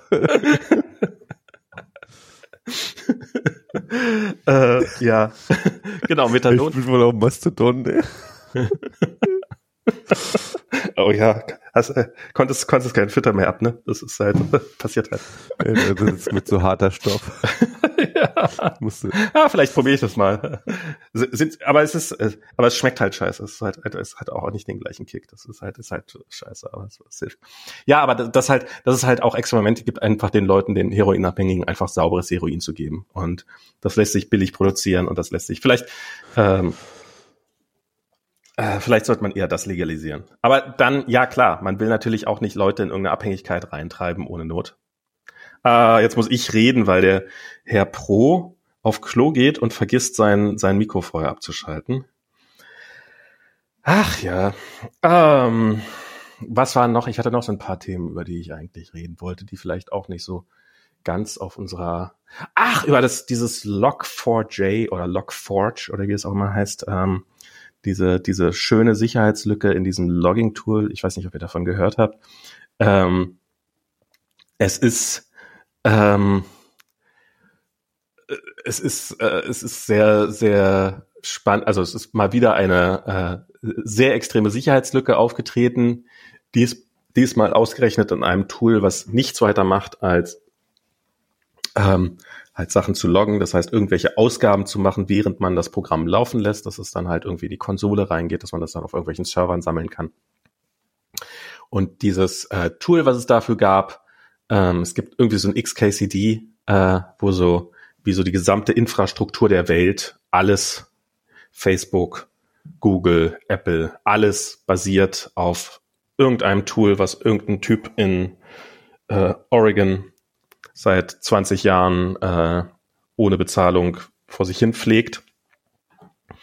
Und ja, genau. Und dieses Log4j oder Log4j, das muss dein Mikro noch einschalten, bevor du wieder reden kannst. Ja, ja, ja. Äh, ja, ich, ich bin jetzt wieder auf Bier und dann muss ich jetzt wieder äh, biermäßig aufs Klo. Ah, ja. Ähm, und ähm, Genau, dieses Logging-Tool, das, das hatte eine kleine Makrosprache quasi drinne und hey, wer hätte sich das gedacht? Ach, Die lässt du bist jetzt gerade bei diesem äh, äh, JLog, nee, LogJ, was? LogJ4? Log, Log4j oder Log4j. Ich habe von vier Leuten, ey, das heißt Log4j. Log4j. Whatever. Es, es ist, es ist sowas, so, sobald man irgendwie, also wenn man Eclipse aufgemacht hat, was, was, was Eclipse ist so eine. Ist ja auch äh, Java, ne? Ist so ein Tool, um ja, also ist ein Java geschriebenes Tool, um Java-Code, also eine Java-IDE zu bearbeiten. Äh, ich weiß nicht, ob das heute noch irgendjemand nutzt. Es gibt inzwischen weitaus bessere Tools. Und das, das, das war auch schon irgendwie faszinierend, aber auch irgendwie immer so ein bisschen, so ein bisschen wie Koks. ähm, okay. Es hat also ein bisschen, man ahnte, dass, dass es einen unsympathisch macht. Und Und in Jens, den Jens Ohlig hat das mal schön gesagt, irgendwie Java programmieren ist wie bei seinen Eltern wieder einziehen. Aber ja, so gar nicht so wie Koks, aber. ähm, und es ist halt so in den Tomcat-Projekten, die dann irgendwie so rumflogen, waren dann immer irgendwelche Apache und immer Tom, Tomcat ist ein Java, ist ein Java-Server, ne? Genau, das ist so ein Java Application Server. Das ist ja auch, ähm, ich habe, das ist auch einer meiner besten unterschätzten Witze. Irgendjemand hat auch gefragt, so, aber war nicht Java schon immer Shit? Und dann habe ich sogar antwortet so, naja, Enterprise Shit, aber ansonsten ja. Weil äh, Java war halt immer auch so Enterprise. Das war halt ja. immer, war halt immer ähm, auch so ein, diese Java Enterprise Edition oder sowas, ne? Irgendwie ja, ja, natürlich. Und das war auch immer, das waren auch immer irgendwelche, das, das wurde auch nie von Entwicklern gemacht, sondern immer nur von Consultants. Und also stimmt natürlich nicht. Natürlich gibt es Java-Entwickler und es gibt sehr gute Leute, die das. Aber es ist auch sowas, das ist halt auch an der Uni gelehrt worden. Also als ich damals äh, mein Studium abgebrochen hat, da war das halt so die die Standardsprache. Das heißt, du bist, wenn du aus der Uni rausgefallen bist und keinerlei Ambition hattest, jemals eine weitere Sprache zu lernen, dann bist du halt Java-Entwickler geworden. Und und ja, aber es war das nicht irgendwie so, dass äh, die Leute äh, äh, Pascal eigentlich an den Unis gelehrt haben und dann irgendwie Delphi. Nee, ähm, das war schon lange. Nein, nein, nein, nein, nein, nein. Also jedenfalls in, in der Zeit, wo ich irgendwie angefangen habe mit dem Programmieren, war es so, dass die Leute, die aus der Uni gefallen sind, die konnten alle irgendwie Delphi weil die also, irgendwie dann mit Pascal irgendwie gearbeitet haben und dann irgendwie so Delphi dann irgendwie. Ja, also Pascal, Pascal war halt, Pascal ist, äh, ist ja auch an der ETH Zürich entwickelt worden, also an der, also an, äh, an der Uni und von Nikolaus Wirth hieß der. Und das ist auch eine sehr schulbuchhafte Sprache. Ich habe ich hab früher selber Pascal programmiert, weil halt die, die Macintosh Toolbox, also die, die ursprüngliche äh, Macintosh API, die war halt für Pascal ausgelegt. Ähm, und, und es ist zum Beispiel auch, ähm, was weiß ich was, der Zuweisungsoperator, also dass man den Wert einer Variable setzt, ist ja in allen Sprachen ein Gleichheitszeichen quasi, ähm, was halt jeden Mathematiker zum Durchdrehen bringt, weil halt du machst einen Vergleich mit einem Gleichheitszeichen, und, aber du machst keine Zuweisung mit einem Gleichheitszeichen, sondern eine Zuweisung machst du mit einem Doppelpunkt gleich. Und Pascal hatte das halt drauf. Pascal hatte halt Doppelpunkt gleich. Und wenn du halt zwei Werte vergleichen wolltest, dann hattest, hast du das halt mit einem Gleichheitszeichen gemacht. Wohingegen in jeder anderen Sprache musst du dann zwei Gleichheitszeichen machen oder äh, JavaScript, das Ungetüm, das ich, äh, in dem ich jeden Tag programmiere, mit gleich äh, drei Gleichheitszeichen, weil zwei Gleichheitszeichen reicht ja nicht. Ähm, und ähm, also weil sie zwei Gleichheitszeichen ver verbrannt haben. Ähm, und das ist, also ja, das, das gab's und dann Delphi ist so die objektorientierte Variante davon. Aber ich genau, glaube zum genau. Beispiel Delphi gab's immer nur für Windows, das gab's nie für Unix und also ich mal so, als ich angefangen habe zu programmieren, ist dieses, äh, äh, war, war gerade dieses äh, objektorientierte Paradigma ich würde fast sagen, auf seinem Höhepunkt oder kurz vorm Höhepunkt oder so. Yeah. Ne? Und das war dann halt so irgendwie the shit. Und man musste irgendwie dieses Objektorientierung drauf haben und so weiter und so fort. Und ähm, Java war zu der Zeit zumindest irgendwie eine der saubersten, weit verbreitetesten objektorientierten Sprachen. Das kann man, glaube ich, schon sagen, ne?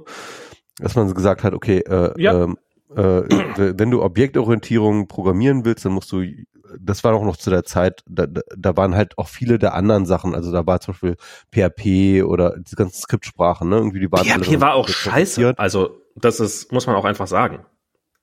Ja, ja, ja, ja, ja. Damals war Java durchaus eine, vielleicht eine der besseren Wahl, eine der besseren Wahlen, ja. Genau, äh. und, und, und, und da, und, und, und man muss auch schon sagen, die hatten eine ziemlich saubere Objektorientierung drin. Ähm, und äh, interessanterweise und das finde ich jetzt mal interessant, weil ich bin ja nicht so richtig dabei geblieben, aber ich habe das Gefühl, dass das objektorientierte Paradigma eigentlich nicht mehr so richtig gilt. Also das mhm. wurde dann irgendwie so aufgebrochen durch Sachen so wie Ruby, das zwar natürlich auch irgendwie objektorientiert ist, aber irgendwie auch nicht irgendwie und äh, äh, äh, äh und ähm, hier Python und so, also äh, mhm. diese, diese ganzen Programmiersprachen, die heute so ein bisschen eher, ähm, eher, eher, eher so innen sind, die haben das äh, Objektorientierung zwar schon irgendwie mit aufgenommen, aber irgendwie habe ich das Gefühl, dass es nicht mehr so eine Rolle spielt. Ja, ja, das ist, also JavaScript hatte lange Zeit überhaupt keine Klassen.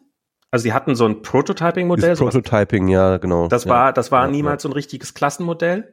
Und dann haben immer alle gesagt, ah, wir wollen aber richtige Objektorientierung. Und dann haben sie irgendwann mal richtige Objektorientierung eingebaut und da war es eigentlich schon durch. Ich, hab, ich, ich programmiere halt TypeScript, was halt ein JavaScript-Dialekt ist.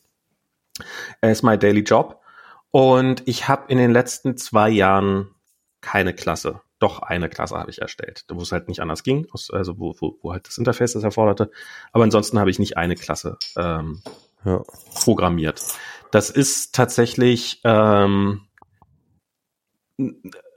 ja fast durch. Und irgendjemand hat das jetzt kommt auch. Kommt es auch so nachträglich so ein bisschen vor, als ob dieses ganze Objektorientierung ein ziemlich akademisches äh, Projekt war, so ja? Nee, das das würde ich nicht sagen. Also das hat halt, das hat halt, das bringt, also jemand hat halt neulich, äh, das habe ich auch retweetet, das war, das war auch in dieser, also das hat jemand, hat jetzt im, im Rahmen dieser ganzen Log4j, Log4j-Sache, also das, das Ding ist halt, dieses Logging-Tool, die haben halt diese kleine Sprache, also die haben halt die Möglichkeit da drinnen, dass du halt sagen kannst, bestimmte Formatierungen machen kannst und dass du zum Beispiel, wenn du in deine Log-Message halt einbauen willst, nehmen wir mal an, die IP des Servers, auf dem das Ganze gerade abläuft, dass der halt die, dann, dann kannst du halt so eine kleine Makrosprache, mit der du dann was formatieren kannst, so, hey, bau doch hier das und das ein.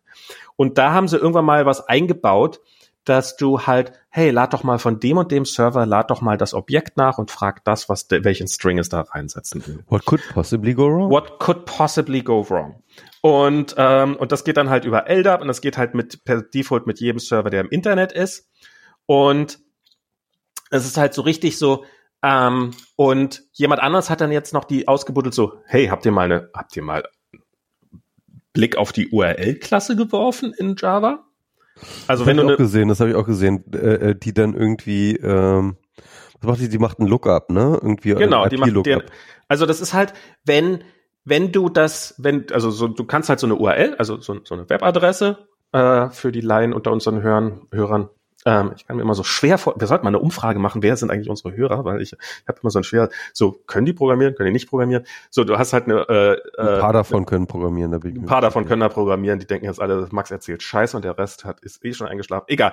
Ähm, eine URL, halt eine Webadresse und die kannst du halt eingeben und die kannst du ähm, die kannst du in eine sogenannte Hash-Table packen. Was das jetzt ist, ist egal. Und dafür muss ein Hash gebildet werden. Und um diesen Hash zu bilden, ähm, was jede andere Sprache der Welt wahrscheinlich macht, indem man sagt, okay, wir bilden ein Hash auf diesen String und dann hat, hat sich der Salat, sagt Java, ah nee, da gehen wir mal ins Internet und gucken mal nach, was die IP dazu ist und dann, wenn wir die IP haben, dann packen wir die mit in den Hash rein, weil ansonsten ist das ja alles scheiße. IP steht für IP-Adresse und ist natürlich die äh, numerische Wert, äh, äh in den sich eine Domain übersetzt. Genau. Und das führt halt dazu, dass wenn du irgendwie so eine URL, wenn du irgendwie 1000 URLs reinkopierst, dass dein Computer erstmal massenhaft Internetverbindungen aufmacht, die zwar relativ schnell reagieren, aber halt die müssen auch die Antworten kommen, die Antworten können falsch sein, das System könnte überlassen, also es ist halt einfach, und irgendjemand hat diesen schönen, dieses schöne Zitat gebracht, äh, Java ist, als ob du, du willst eine Banane und du greifst nach der Banane und dann hängt ein Gorilla dran und der Gorilla hängt sich an einem ganzen Dschungel auf.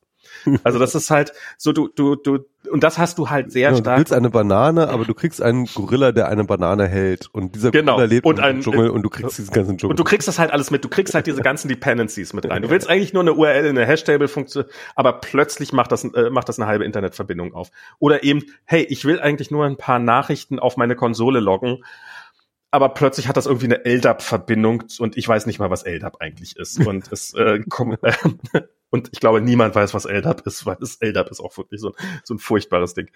Und ähm, das, das sind so halt ähm, und, und ich glaube, das hat dazu geführt, dass dieses objektorientierte Paradigma auch so ein bisschen unter den Tisch gefallen ist und eigentlich alle so modernen Entwicklungen, sowas dieses React zum Beispiel, was jetzt ja im Webentwicklung so Node.js und sowas, so der nach wie vor eigentlich State of the Art ist, dass es halt äh, funktional, das hat halt keine Klassen, das hat halt ja. ähm, und das, was Apple funktional mit Swift ist auch einfach irgendwie schlanker und eleganter, oder? Muss man einfach so sagen. Ja, du hast halt, das, das ist halt ich meine, so eine Funktion, die hat, also was, was halt das Schöne daran ist, ist es halt stateless. Also stateless heißt, ähm, zum Beispiel, das was halt, halt keinen eigenen Status äh, über die Zeit. Es lebt nicht. Es ja. ist kein, es ist, es ist kein äh, ein Objekt, was du im Speicher hast. Das kann halt, es kann halt äh, Dateien öffnen, das kann Netzwerkverbindungen aufmachen. Das kannst du nicht einfach so von A nach B kopieren.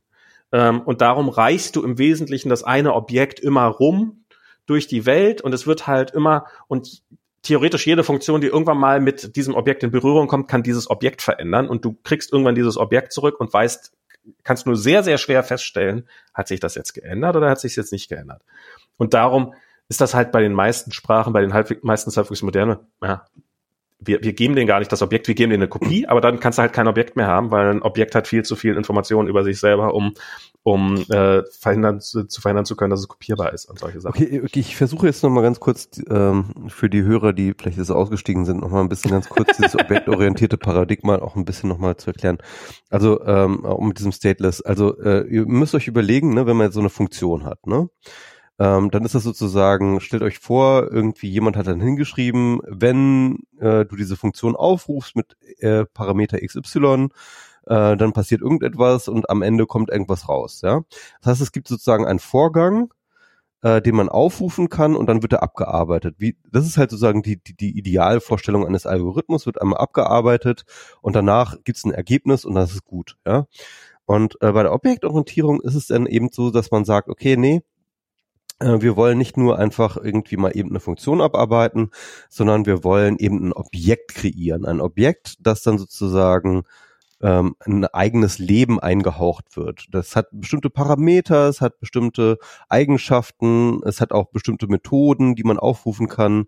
Ähm, und, und, und dieses Objekt äh, verändert seinen Status über die Zeit, äh, je nachdem, wie du zum Beispiel mit dem umgehst irgendwie und so weiter und so fort. Und das lebt in deinem Speicher über eine Zeit hinweg.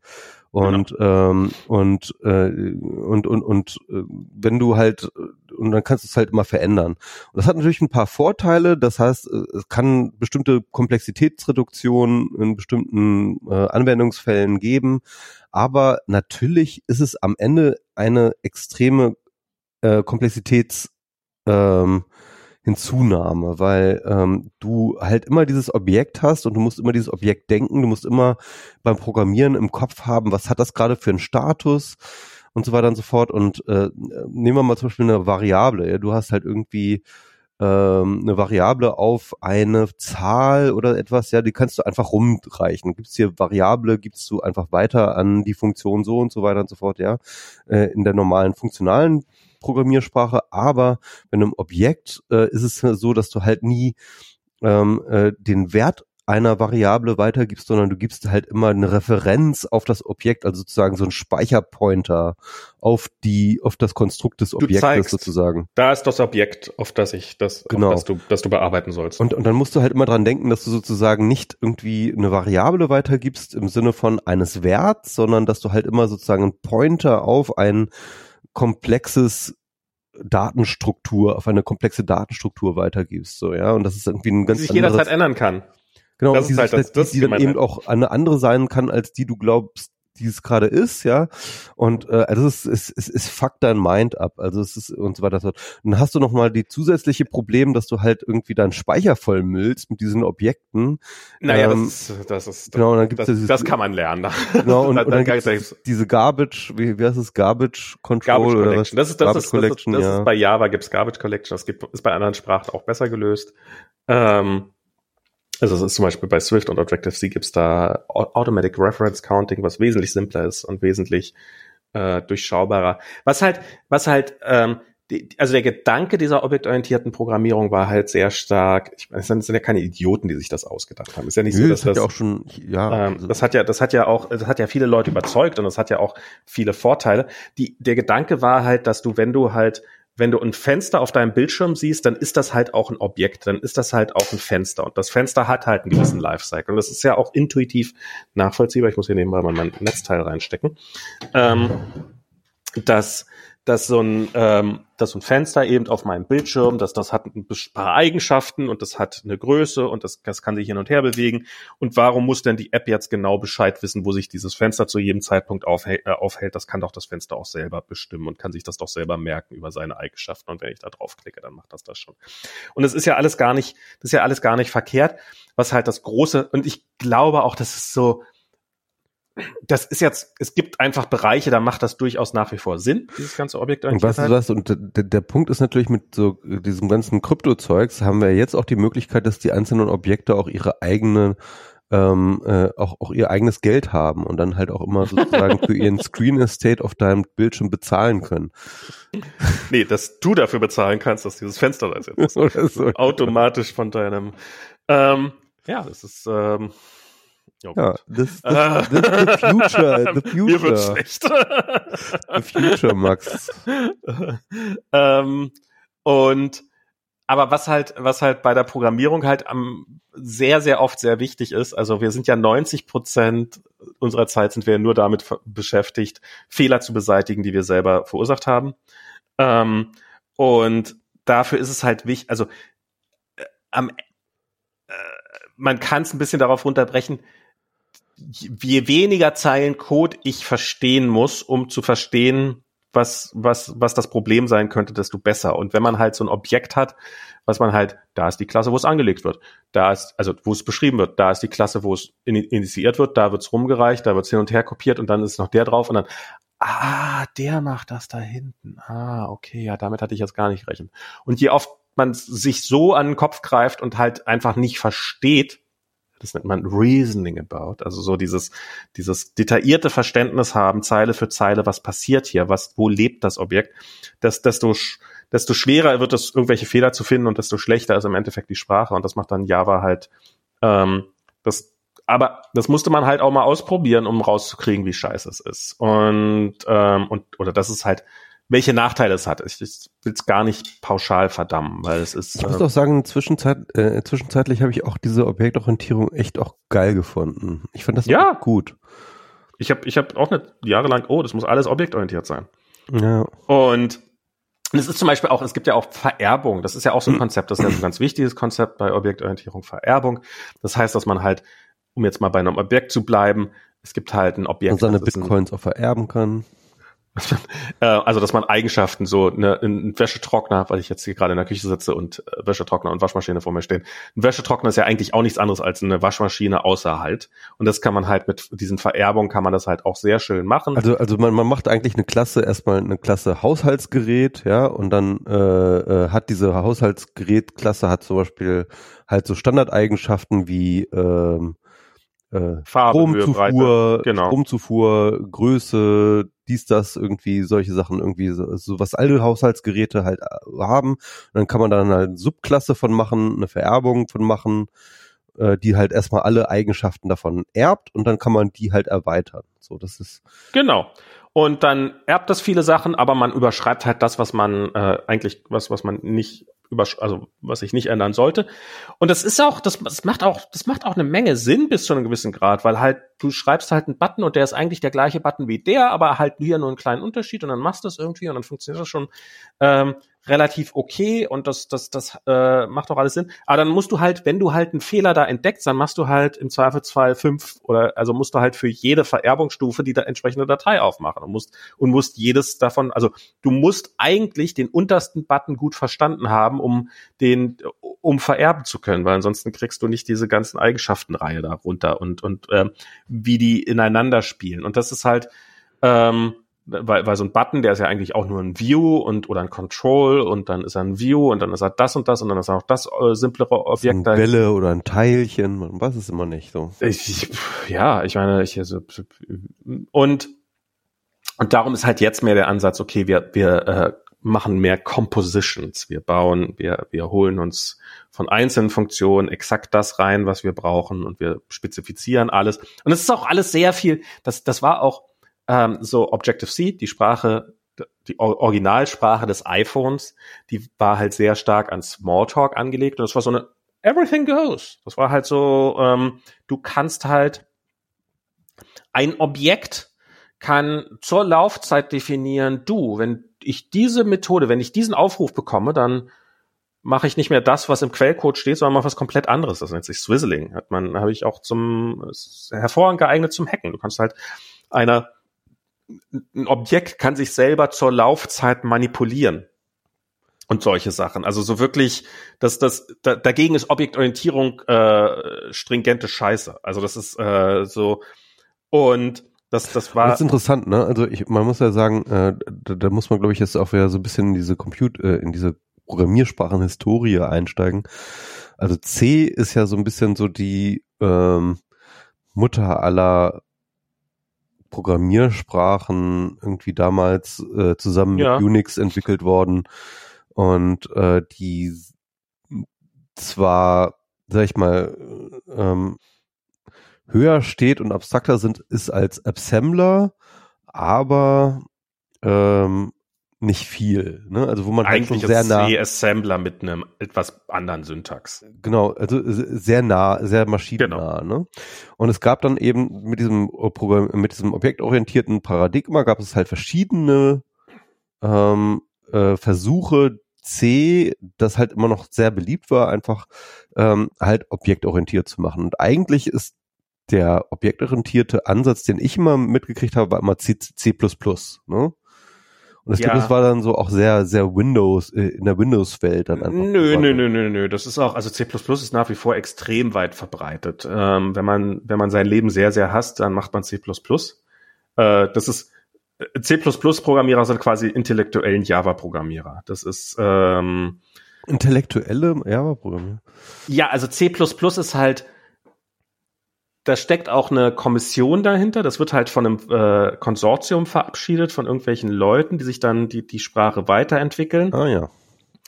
Und ähm, darum gibt es da auch einen Standard für. Und ich habe übrigens noch nie, äh, muss ich dazu sagen, ich habe nie äh, C++, aber auch nicht Objective C habe ich auch nicht. Äh, beides habe ich nicht. Äh. Ja, Objective C und C++ haben sind sich nicht mal ähnlich. Das sind zwei, das sind zwei Sprachen, die also Objective C ist viel älter aber schon als beide C++. auf C basiert. Und da muss man dazu sagen, Java ist eigentlich auch C, sehr, sehr C inspiriert. Ne? Na, von der Syntax, von der Syntax her nimmt sich das alles nicht viel. Da sind genau. sie alle sehr, sehr, oder die meisten Sprachen sehr ja, nah ja. dran. Also, also C, selbst sind alles C-Abkommen eigentlich. Ne? Naja, also Java ist nicht ein C-Abkommen. C hat, äh, Java ist eine syntaktische Ähnlichkeit, aber ist halt, ist, ist was sehr, sehr, sehr, sehr anderes als C eigentlich, wenn man es mal ein bisschen genauer nimmt.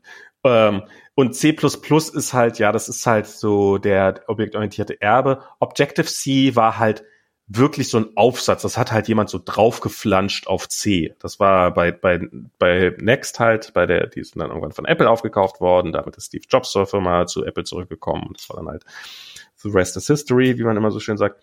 Ähm, aber, also C++ ist wirklich widerlich und hat so viele fantastische Wege, sich selber in den Fuß zu schießen weil halt gerne mal auch, das, das ist halt bei sowas auch sowas, ähm, es gibt halt String Copy und es gibt halt String Copy 2. Und String Copy ist halt eigentlich nur noch aus historischen Gründen da, weil wir können es ja nicht wegschmeißen, weil es ist ja ein Wegen Backwards Compatibilität. Ah, ich weiß ganz gar nicht, ob String Copy 2 gibt, wegen Backwards Compatibility. Aber das hat halt auch die Möglichkeit, also wenn du da nicht höllisch aufpasst, dann schießt du, dann, dann, dann, dann, dann fängst du dir damit ein Problem ab. Also solltest du eigentlich nur String Copy 2 verwenden. Aber das musst du, also das ist ja, das ist zum Beispiel in Java dieses, was ich vorhin erzählt habe mit dem URL. Es gibt auch eine andere Klasse, die heißt URE, was halt ein anderer Begriff für URL ist, ähm, die diese Scheiße nicht macht. Und die gibt's auch schon seit 20 Jahren, weil schon vor 20 Jahren jemand festgestellt hat, das war eine scheiß Idee, wie wir damals URL implementiert haben, aber jetzt kriegen wir es halt nicht wieder raus. Ähm, aber das steht halt auch nirgendwo, so deswegen halt jeden Tag wieder neue Java-Entwickler anfangen und sagen, ah, URL, das klingt gut, das nehme ich, das ist ja für meine URLs geeignet. Ähm, weil halt auch niemand sich die Mühe gemacht hat, mal dran zu schreiben, hey, das bitte nicht mehr verwenden, das ist deprecated. Ähm, und das ist halt bei diesen, so, du, du schleppst halt diese Rückwärtskompatibilität immer mit dir rum. Und ähm, und du wirst die auch nur schwer wieder los. Das ist ja auch bei JavaScript. Ich meine, ich habe heute mal wieder mit der mit der Date-Klasse, also die, mit der man Dat, Daten, Gott. also das Datum verwaltet. und es ist einfach, man möchte sich in den Kopf schießen, so scheiße ist das. Das ist halt, das ist halt wirklich ähm, äh, und so so viele so so so fluffig. Ich, muss, ich muss aber sagen, ne, also ähm, als ich mich angefangen habe mit JavaScript auseinanderzusetzen, ich fand das Prototype-Modell ziemlich gut. Also ich fand das eine äh, äh, eigentlich die bessere. Im Endeffekt war das Prototype-Modell ja eigentlich auch schon eine Form von Objektorientierung, die halt ein bisschen anders funktioniert, eben statt über Klassen über diese Prototyping-Geschichte. Ja, ja. Und die war aber deswegen auch einfacher äh, und ja aber, aber was ich, was ich halt sagen wollte, Objective-C war diese Anything-Go-Sprache. In Objective-C, ich habe mal einen Vortrag davon gesehen, wie jemand so, hey, in JavaScript gibt's ja diese Prototypes. Hier so habe ich das mal in Objective-C nachgeflanscht. Ähm, also das, das ist alles möglich. Das ist alles, das geht. Und dann kam halt Swift und Swift ist halt sehr alles ist beweisbar. Der Compiler weiß jederzeit, was genau abläuft, kann dadurch viel, viel besser optimieren. Was ein ganz neuer Strang von Problemen eintritt, ist halt viel, viel mathematischer, viel, viel, ja, beweisbarer und so weiter und so fort.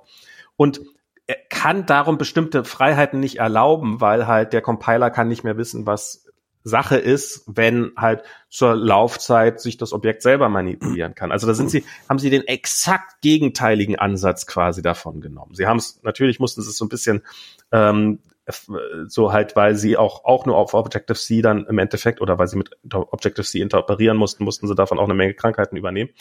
Aber die haben sie wirklich aus der, so, das ist nur am alten Objective-C Scheißteil dran, aber hier der ganze Swifty-Teil, der ist alles, das ist alles super Swift und weiß der Teufel was. Und das tritt dann aber, das gibt dann auch, das, das geht dann auch bis zu einem gewissen Grad und sagen, alles Swift ist geil. Und inzwischen ist es aber auch so, dass selbst Swift Hardcore-Fans an vielen Stellen sagen, also diese Teile von Swift, die sind aber auch echt mal scheiße. Ähm, weil halt, da übertreibt das auch mit euren, ähm, mit eurer Type Safety und so. Und ähm, um irgendwelche theoretischen Beweisbarkeiten hinzukriegen, die mir ja irgendwelche Crashes dadurch theoretisch vermeidbar sind, die eines Tages auftreten. Aber ein bisschen was könnte er mir auch noch zutrauen. Das ist, es ist spannend, wie das so hin und her watschelt. Genau, da, da wollte ich mich auch nochmal auf eine Sache, äh, also jetzt nochmal zurück auf dieses ähm, Logforge, ne, ähm, äh, zurückkommen. Ähm, denn eine Zeit lang war es so, dass alle Leute, die so in Security gemacht haben, gesagt haben, ähm, hört auch bloß auf mit C und äh, Hardware-nahen Sprachen und so weiter und so fort. Die Leute kriegen es eh nicht hin mit dem Speichermanagement und dann mhm. kriegt man halt immer das diese stimmt alles nach wie vor. genau. Ähm, äh, da kriegt man halt äh, sozusagen immer diese Probleme mit äh, äh, äh unreferenzierten Speicherplatz, äh, wo dann halt einfach äh, mit Buffer Overflow Leute dann irgendwie Code einjecten können und so weiter und so fort in den Speicher. Ne? Und ähm, und, und jetzt habe ich aber das Gefühl, jetzt zum Beispiel jetzt bei diesem Log.j, äh, äh, Log4j-Ding, ich nenne das jetzt einfach mal so, ich habe keine Ahnung, wie man es ausspricht, aber auf jeden Fall dieses Log4j, ja. ähm, äh, dass das jetzt aber halt eine spezifische Hochspra äh, oder hochsprachenspezifische äh, äh, Sicherheitslücke ist. Oder, oder sag ich mal, dieses äh, Bana äh, Gorilla mit Banane Problem, ja? Ja, ja. Halt äh, sozusagen, das ist ja sozusagen, ne, der Grund, vielleicht nochmal so kurz, kurz als Erläuterung, der Grund oder einer der Gründe für so eine Hochsprache ist ja auch, dass man eben die Leute nicht mehr ähm, so an die Hardware ranlässt, weil das halt Fehlerquellen möglich macht, die ähm, äh, zum Missbrauch des Systems äh, äh, Einlass bieten so und, und ein genau. Großteil genau. der C programmierten Sprachen eben äh, Software ist halt eben deswegen vulnerable, weil ähm, das Speichermanagement so wahnsinnig komplex ist und Leute dabei Fehler machen. Und äh, das Gute an Hochsprachen ist, dass sie eben ähm, also wenn du mit Java programmierst, dann hast du halt einfach nichts mehr mit dem Speicher zu tun. Der, der, der physische Speicher in deinem Rechner von dem kriegst du nichts mit. Ja, das, das regelt mhm. Java alles für dich, sondern du sagst einfach nur, du willst eine Variable, du willst ein Objekt, du willst dies, das und so weiter und so fort. Und die ganze Speicherallokation und aber auch wieder Release und so weiter und so fort, das macht alles die Programmiersprache alles für dich im Hintergrund. Und du musst nicht mehr sagen, ich brauche so und so viel Speicher oder so. Das ist, ist alles, das ist alles nicht mehr in deiner Hand. Und das macht es aber auch sicherer, weil ähm, diese Hochsprache eben ähm, dann entsprechend diese Dinge auch wirklich kann. Ne? Und dann mhm. ähm, und und und dann äh, hast du halt nicht mehr dieses Buffer Overflow Problem. Genau, Buffer Overflows waren so ein klassisches C-Ding also gibt's gibt's natürlich bis heute noch manchmal Buffer-Overflows, aber eine Zeit lang war das richtig häufig zu sehen, dass du quasi alle Woche irgendwo einen Buffer-Overflow und dadurch konnte man ins System eindringen. Total einfach, weil halt irgendjemand. Äh ich will nur mal ganz kurz erklären, was ein Buffer-Overflow ist. Ne? Also du hast halt einen Speicherbereich alloziert für ein äh, ne, für, für eine Variable oder für irgend, äh, irgendwas, was du abspeichern möchtest. Ähm, und dann ähm, äh, Und, und, und dann musst du eigentlich diesen Speicher äh, sozusagen immer im Hinterkopf behalten, wenn du, wenn du damit äh, hantierst und dann dann irgendwann wieder aufgeben. Du musst dann sozusagen, wenn die Variable irgendwie dann da, obsolet Das ist gar nicht mal das sowas. Problem. Das, das, also ja, das ist, das ist das Use after free, also dass du den Speicher wieder freigibst, aber danach dann trotzdem nochmal draufschreiben zugreifst und dann hat, wird er aber vielleicht was ganz anderes. Was, was ein schönes, ich glaube, was ein relativ plastisches Beispiel ist, ist mal in Apples JPEG Decoder war mal sowas drinne. Die haben halt äh, einen Speicher, also da war halt ein JPEG-Bild, irgendwo am Anfang des JPEG-Bilds steht drinne, hey, ich bin ein Bild und ich habe eine Höhe von so und so viel Pixel und ich eine Breite von so und so viel Pixel und dann musst du halt berechnen, kannst du halt ausrechnen, okay, das sind so und so viele Pixel, jedes Pixel braucht so und so viel Speicher, also reserviere ich mir so viel Speicher im Arbeitsspeicher. Und irgendjemand ist dann drauf gekommen, dass halt ähm, diese JPEG-Bibliothek aber auch negative Zahlen zulässt. Also konntest du ein JPEG bauen, was dann halt theoretisch gesagt hat, so, ja, ich hab, bin halt minus 100 Pixel breit. Und dann hat halt diese Routine ausgerechnet, okay, dann brauche ich wohl minus 500 Kilobyte Speicher, um dieses Bild darzustellen. Und hat probiert, diesen Speicher zu reservieren. Und dann hat halt der entsprechende Teil, äh, also die, die Routine dann gesagt, pff, negativen Speicher kann ich nicht, mach mal null. Und dann hat halt, fängst du an, irgendwo in den Speicher reinzuschreiben und fängst Aber halt das ist jetzt ja, glaube ich, kein typisches Beispiel für einen Buffer Overflow, oder? Ich glaube, na, naja, es ist jetzt nicht das typisch prototypische Beispiel, aber so ähnlich waren, waren sehr, sehr viele davon. Also auf jeden Fall mit dem Speicherrumpf Asen.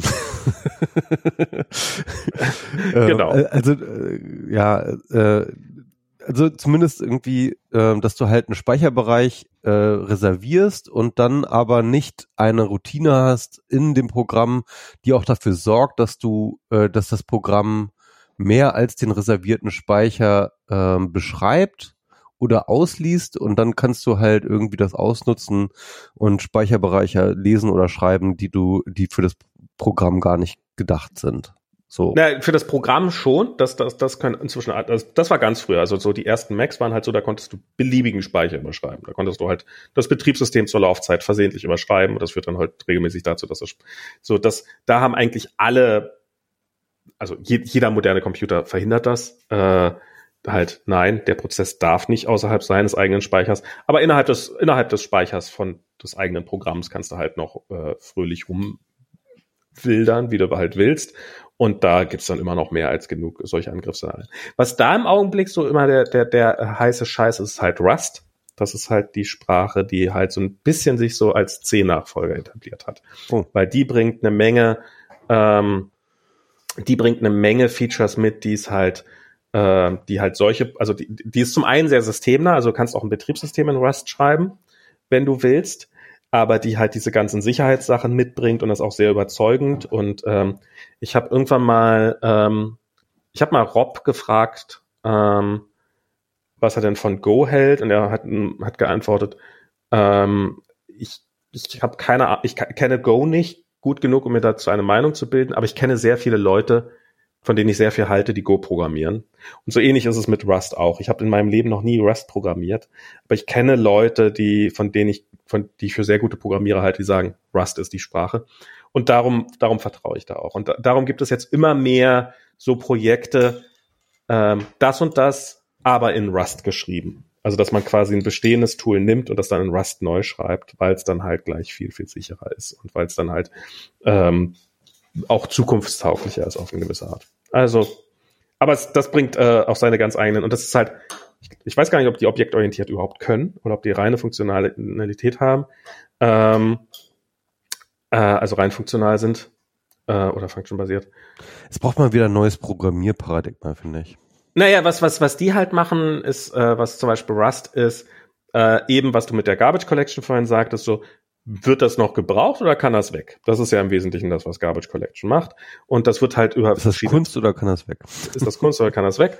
Ähm, und das wird halt über verschiedene Tricks gemacht, rauszukriegen und das dauert halt sehr lange und sowas und ähm, darum und äh, andere Sprachen machen das anders, die machen das dann über sogenanntes Reference Counting und aber in, in Rust zum Beispiel ist das so, ich weiß es jetzt auch leider nicht im Detail, äh, ich sag mal so weit, wie ich es verstanden hatte, bitte verzeiht mir, wenn das nicht hundertprozentig ist. Jedes, jedes Stück Speicher hat einen Owner, einen, einen Besitzer und kann es nur anderen Sachen mal ausleihen. Ach so, jetzt muss ich dann doch wieder weiter erzählen.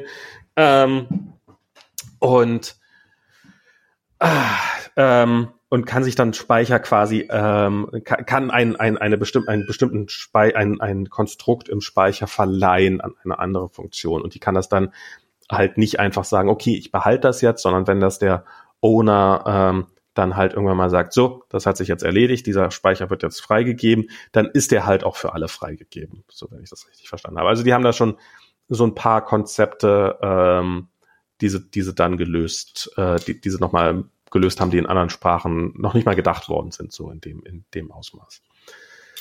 Ach ja. Ja.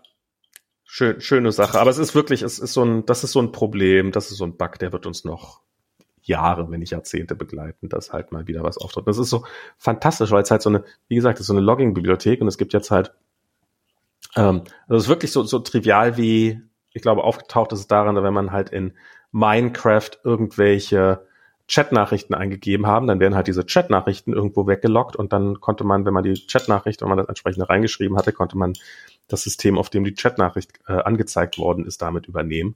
Aber damit endet es ja gar nicht, sondern selbst wenn es in dem Moment nicht gelockt wird, nehmen wir mal an, du hast irgendein äh, Warenkorbsystem und du bist halt irgendein Händler, dann kann das halt sein, dass, hey, sobald das nachher dann, äh, du schreibst das in das Adressfeld rein, die entsprechende formatierte Nachricht, dann, dann lockt halt der ähm, der Drucker, der das Produktlabel druckt, lockt nochmal die Adresse auf irgendeine Kundenkonsole. Ähm, und ähm, wenn das nicht der Fall ist, dann halt spätestens dann irgendwann mal in der Warenwirtschaft oder dann in der Steuerberechnung oder vielleicht macht dann irgendwann Amazon eine Steuererklärung und äh, aber das Finanzamt hat dann halt eine Software, die dann nochmal deine Adresse.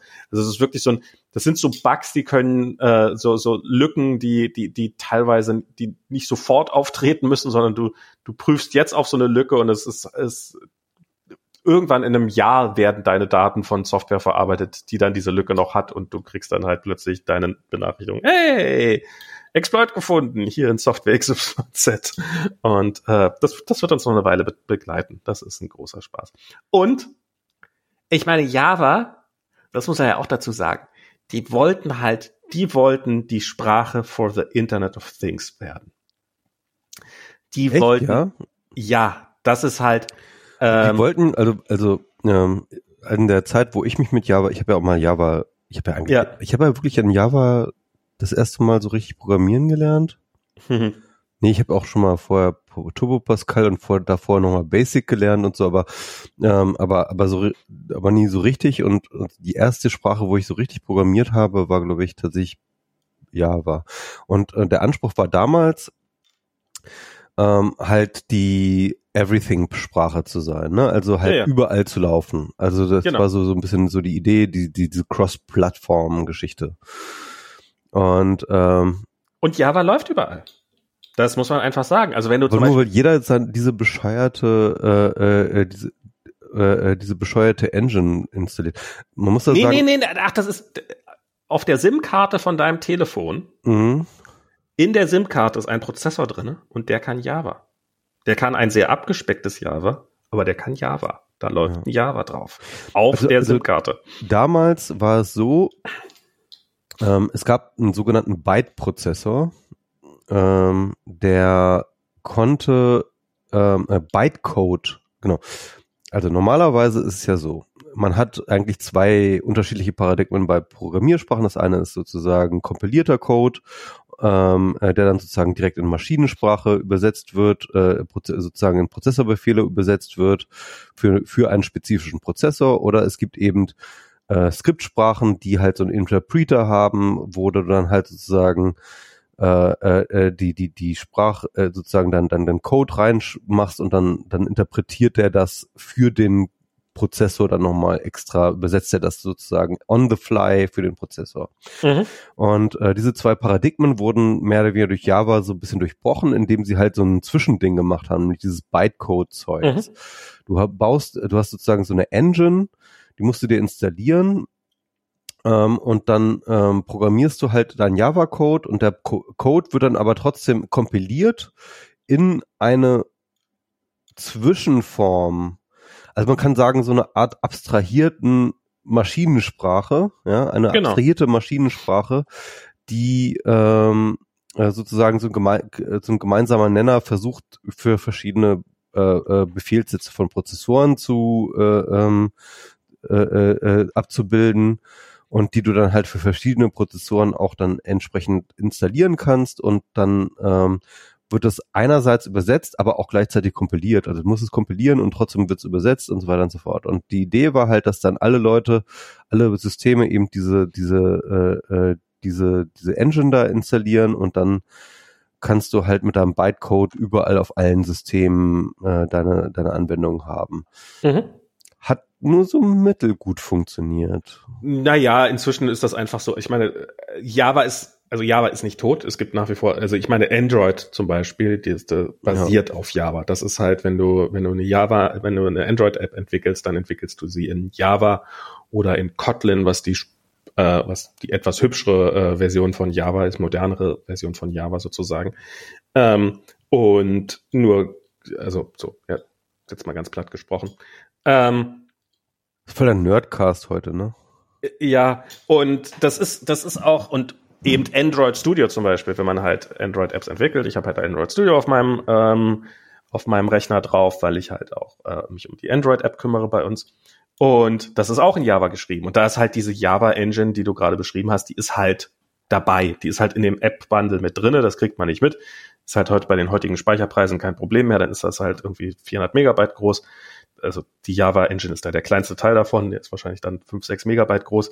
Ja, und das ist war auch das halt voll der Mega-Akt, ne? Und die ganzen ja, Java-Programme ja. waren alle super langsam, weil dieser, dieser scheiß Interpreter und diese Bytecode, das war einfach ein, äh, das hat einfach alles verlangsamt, das war einfach alles total unbenutzbar irgendwie. Aber das ist das ist was was total verbreitet. Also ich meine bei bei Swift war das am Anfang die ersten Swift Apps musstest du auch, die sind fest gebundelt worden mit der Swift Runtime, was nicht so weit weg ist davon. Das ist, wenn du heute eine App hochlädst in den App Store, dann wird die auch nicht im Assembler-Code oder halt im Maschinencode hochgeladen, sondern wird die auch in so einen Zwischencode und erst wenn es auf deinem Gerät installiert wird, wird das übersetzt. Das macht Apple noch auf seiner Seite als auf dem Server. Ähm, aber das, damit hast du auch nichts zu tun. Ja, und das liegt natürlich an den unterschiedlichen ähm, äh, Rechenressourcen, die heutzutage verfügbar sind. Ja. Und früher war es, aber was Interessante war ja tatsächlich, das Jahr war relativ früh äh, im Serverbereichen äh, Performance-Vorteil bekommen hatte, nämlich dadurch durch diesen Bytecode und durch diese ähm, Obje äh, durch diese abstrakte Orientierung äh, konnten halt sehr sehr gute Optimierungen stattfinden im Kompilierungsprozess, die für viele andere Sprachen, vor allem für Skriptsprachen, einfach nicht der Fall waren. Und gerade deswegen konnte gerade dort, wo zum Beispiel ähm, nicht mit äh, Interfaces interagiert werden musste, also Java hat halt auch so ein ganz clunky Interface äh, äh, ähm, Canvas. Achso, für die UI. Ja. UI-Krams, irgendwie, das war auch ganz schlimm eigentlich. Aber, aber dort, wo du es halt sozusagen äh, äh, so rein ähm, im Hintergrund hat laufen lassen, war, hatte es, war es echt schneller als vieles andere, was man so haben konnte. Naja, und Geschwindigkeit ist ja dann auch nur eins von, also das, die Entwicklung ist, muss man ja auch sagen, so ein Entwickler, was kostet so ein, was, was kostet so ein Server und was kostet der Entwickler, der den Server programmiert? Und im Zweifelsfall ist es dir wichtiger, dass der Entwickler schnell ist, als dass der Server nachher super schnell ist. Also wenn das, was wir halt machen, das ist halt äh, ich meine, wenn wir ein JavaScript, wobei das muss man halt sagen, JavaScript ist so scheiße schnell geworden, weil halt äh, Apple und Google unfassbare Ressourcen draufgeschmissen haben, um diese Sprache halt schnell zu kriegen. Und das sind äh, gigantische Optimierungen. In ARM, also in der ARM-Prozessorarchitektur, hm. ist, äh, sind spezielle Prozess Prozessorbefehle nur für JavaScript drin. Weil halt äh, zum Beispiel JavaScript kann halt in jeder anderen Sprache sagt man halt, haben wir eine ganze Zahl oder haben wir eine äh, Kommazahl?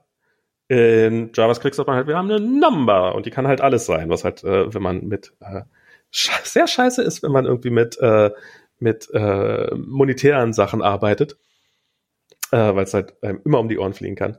Und und darum hat halt der ARM-Prozessor eine spezielle Unterstützung für JavaScript-Numbers drin. Und die halt fest in, in Silikon gegossen ist von jedem ARM-Prozessor. Und davon gibt es einige auf der Welt. Wahrscheinlich noch mehr als Java-VMs. Also das ist, ähm, ja, das ist, das ist bei anderen auch nicht besser. Also es ist jetzt nicht so, dass das irgendwie äh, dass das irgendwie sagenhaft schlecht wird. Aber Java läuft wirklich auf allem. Also es ist, äh, es geht gerade so ein, so ein, so ein, so ein, so ein Mem-Bildchen, Comic rum, wo dann halt irgendwie so Typ äh, oder Person liegt nachts in ihrem Bett, ähm, Logforge, Logforge so, läuft auf deinem Toaster. Und dann so, zweiter Gedanke so, nein, auf meinem Toaster läuft kein, läuft kein äh, Java. Und dann so, liegt da, liegt da, keine Ahnung. Und dann nächstes Bild ist halt Telefon im Gesicht und Google läuft auf meinem Toaster Und das ist, das ist, das, ich halt, also vielleicht ja, nicht auf eurem Toaster, aber auf eurer Waschmaschine halte ich das für nicht ausgeschlossen, dass da Java drauf läuft. Also nochmal zurück zu Logforge. Ne? ähm, als ich da, ähm, ähm, je mehr ich darüber gelesen habe, war halt irgendwie für mich so äh, klar, das ist so so so wieder so ein ähm, im Endeffekt so, so, so ein bisschen wie Heartbleed, ne? Also Heartbleed ähm, war ja vor zwei, äh, so, so vor mittlerweile fast sechs Jahren oder so, ja. ähm, war das dieser Bug, ähm, also aber das war in einer Bibliothek, genau. von der man im Zweifelsfall eine Kopie oder vielleicht eine Handvoll Kopien auf jedem Server drauf hat. Ja, ja aber aber hat, aber es war halt in der Bibliothek für, für OpenSSL, also ja, es war ja. halt sozusagen. Es war eine wichtige Bibliothek. War eine wichtige Bibliothek, die alle größere, also fast alle Apache-Server und, und, und, und, und ganz viele Web-Server einfach ja, alles, hatten. alles, überall. In jedem macOS, in jedem allem. War, war überall drin. Und äh, diese äh, Heartbleed-Geschichte war halt, also, also das haben auch viele Leute, als ich das getwittert habe, haben mich viele Leute berichtigt, ähm, Heartbleed war definitiv also weiter verbreitet als äh, äh, äh, Logforge. Da bin ich mir nicht so sicher.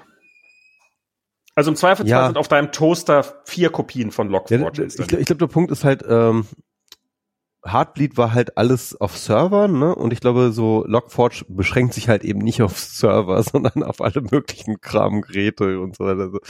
Ähm, und, und auch jeder, also halt, wenn du, wenn du zehn Prozesse auf dem Server laufen hast, in denen halt irgendwas mit Java drin ist, kann halt jeder einzelne davon im Zweifelsfall seine eigene Kopie von Logforge drin haben. Ja, geil.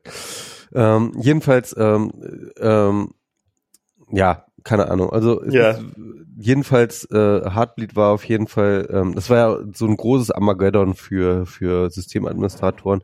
Also nochmal ganz kurz, äh, was war Heartbleed? Heartbleed war eben war ein, ein Bug ich, in. Ich würde sagen, das war ein Scheißdreck dagegen. Ähm, ja, also es war, es war, es war ein Bug in der, es, es war ein Bug in der, äh, es war ein Bug in der, äh, in der OpenSSL Bibliothek, die halt ganz, ganz viele Server implementiert hatten, unter anderem die, äh, sag ich mal, verbreitetsten Webserver, die es überhaupt gab, äh, in und, und, und fast alle großen Dienste, die ihr kennt, irgendwie Apple, Google, äh, äh, Twitter und so weiter und so fort, die hatten alle dieses Problem. Und das Problem war halt, dass man ähm, tatsächlich äh, mit bestimmten ähm, Exploits reinhorchen konnte in die Server. Man konnte sozusagen aus, direkt aus dem Arbeitsspeicher äh, Daten abgreifen. So, das war so ein bisschen das Problem. Na, aus dem, aus dem SSL, aus dem OpenSSL, da konntest du halt dann Keys von irgendwelchen anderen Genau, man konnte alles Mögliche, alles, was so im Arbeitsspeicher so ablief, das konnte man irgendwie alles so random raus. Beliebigen Arbeitsspeicher konnte man, glaube ich, auch nicht zugreifen. Aber also man, egal. man konnte mal so ausschnittsweise aus dem, äh, aus dem ja. Arbeitsspeicher rauslesen. Das ist immer so ein bisschen die Sache. Und man, wenn man lang genug gewartet hat, dann kam man dann halt einfach mal so ein SSL-Schlüssel vorbei oder sowas. Ähm, genau, weil man ja im Open-SSL-Prozess drinne war, war das sogar sehr wahrscheinlich, dass der mal vorbeikam du warst halt Teil dieser Bibliothek. Genau, also es war aber auf jeden Fall Read-Only und, ähm, und der Unterschied natürlich jetzt zu, ähm, äh, äh, zu äh, Logforge ist natürlich, dass du jetzt halt Dinge, dass du halt Code nachladen kannst und den du halt ausführen lassen kannst auf den Servern. Und das ist halt natürlich eine ganz andere Qualität. So. Naja, das war die nächste Stufe dann im. Nee, was, was ich jetzt sagen würde, was der große Unterschied zwischen Heartbleed und dem jetzt aktuell ist, ist, ähm, dieser OpenSSL, ich habe ja selber einen Server, wo wir unsere Sachen drauf hosten und ich sorge halt dafür. Sind wir halt betroffen halt, eigentlich? Äh, nee, weil wir keine Java, weil da keine Java VM drauf läuft, hoffe ich. Aber was, schon mal googeln. Was weiß ich, ob, also ich meine, wir haben natürlich keinen eigenen Server, sondern wir haben eine VM, die steht bei DigitalOcean. Was weiß ich denn, ob nicht die, der, äh, das System, in dem das Ganze dann, äh, das unsere VM managt, ob da nicht irgendwo dann außen wieder ein Log4j äh, äh, drin oder so. Also was halt, Also, ähm, wenn ihr das aber, also was halt, hört, was halt, könnte was es halt, sein, dass, dass unsere, dass, dass unsere, unser Podcast, Podcast hier, der ist kompromittiert, ja. Also Genau. wahrscheinlich sind da durch eine Man-in-the-Middle-Attack sind jetzt falls wir gerade Scheiße erzählen, das sind nicht wirklich wir. Genau. wir können über nichts garantieren. Das ist alles gehackt. Nee, was damals, bei, was damals halt bei Heartbleed ist, ich habe dieser Server, alle Server, die ich unter Kontrolle habe, werden so konfiguriert, dass sie alle Systemupdates, dass sie äh, probieren, alle halbe Stunde automatisch Systemupdates zu installieren ob, und gucken, was da ist und das dann halt automatisch alles installieren, weil ich halt auf die harte Tour gelernt habe, dass halt, wenn man das halt selber macht, dass man das dann halt über längere Zeiträume nicht macht und dass es dann, wenn es dann, wenn man sich dann mal wieder ransetzt, dass es dann entweder schon zu spät ist oder dass sich halt so viele Veränderungen aufgesammelt haben, dass es halt furchtbar schwer ist und unfassbar viel Zeit kostet, das zu aktualisieren. Und darum halt ein, alle halbe Stunde geht mein Server los, guckt, gibt es irgendwelche Updates? Ja, es gibt Updates, ich installiere die. Im Zweifelsfall war Heartbleed, ich, ich glaube sogar, es war damals so, das Heartbleed-Update war installiert auf unserem, also auf dem Server, bevor ich wusste, dass es Heartbleed gab. Weil halt, die haben es halt gepatcht und halt, bevor sie halt die Informationen an die Welt rausgegeben haben, was der Bug ist, war halt der Patch für alle wichtigen Systeme installiert. Das ist bei Log4j nicht möglich. Weil da muss halt, du musst jeder Prozess, in dem das drin ist, muss halt zum Entwickler hingehen, sagen, hey, die muss aktualisiert werden, die Log4j-Version. Im Zweifelsfall ist das ein relativ einfache, äh, einfaches Update, aber das muss halt gemacht werden, dann muss es halt kompiliert werden, dann muss es neu deployed werden und das muss im Zweifelsfall für jede deiner Anwendungen passieren. Und das macht's halt und so große Firmen, die haben natürlich hunderte bis tausende Anwendungen, also so eine durchschnittliche Bank oder sowas. Kann man sich ja mal ausrechnen, wie viele, wie viele Prozesse, also jedes Mal, wenn irgendwo ähm, halt irgend, wenn du irgendein Formular ausfüllst oder sowas, wird da halt irgend so ein Java-Prozess hochgefahren. Und ähm, Mit anderen und- Worten, das Internet hat Corona. ja, aber du brauchst halt nicht eine Impfung, sondern im Zweifelsfall braucht jedes deiner Organe eine separate Impfung und du weißt nicht genau, welche deiner so- äh, Organe. jede Zelle braucht eine eigene. Impfung. Vielleicht sogar jede Zelle. ähm, und, und dann haben sie halt eine erste Version veröffentlicht und dann auch wie bei der Corona-Impfung äh, stellte sich raus, nee, eine reicht nicht, ein, ein Patch, und äh, gab es da nämlich immer noch ein Problem. Und im Endeffekt haben sie dieses ganze, dieses, diese ganze Sprache, die ich da erzählt habe, dieses, am Anfang haben sie es nur probiert zu fixen und irgendwann haben sie offensichtlich einfach aufgegeben. Okay, wir schmeißen die ganze Scheiße jetzt einfach raus und dann ist es weg. Was von Anfang an die richtige Idee war, aber es ist halt, äh, Ist es halt- das Todesstoß für Java? Mal ganz ohne Scheiß. Nein. Weil äh, Android ist halt auf. Ja, ich, Also ich ich- meine, ich meine klar, dass das aber irgendwie, dass bestimmte Branches oder so, so Off-Branches von, von Java weiter existieren will, das, das meine ich jetzt nicht, ne? Aber dass halt Leute anfangen irgendwie, ähm, ich sag mal so, Java ist ja schon relativ erfolgreich aus dem Apple-Ökosystem vertrieben worden. Ja. Aber da war es auch nie drinne. Nie wirklich. Ja, es gab es schon. Also es war schon auch in der, in der Standardversion von App, äh, von OS Ja, X äh, war schon drin. Ja, ja, also Apple hat das auch, äh, du konntest auch, äh, App- es war auch eine Zeit lang war Java auch eine der unterstützten Sprachen. Ja, Apple hat selber mit Web Objects jahrelang ähm, in Java programmierte Software vertrieben. Also das ist äh, und und gemacht.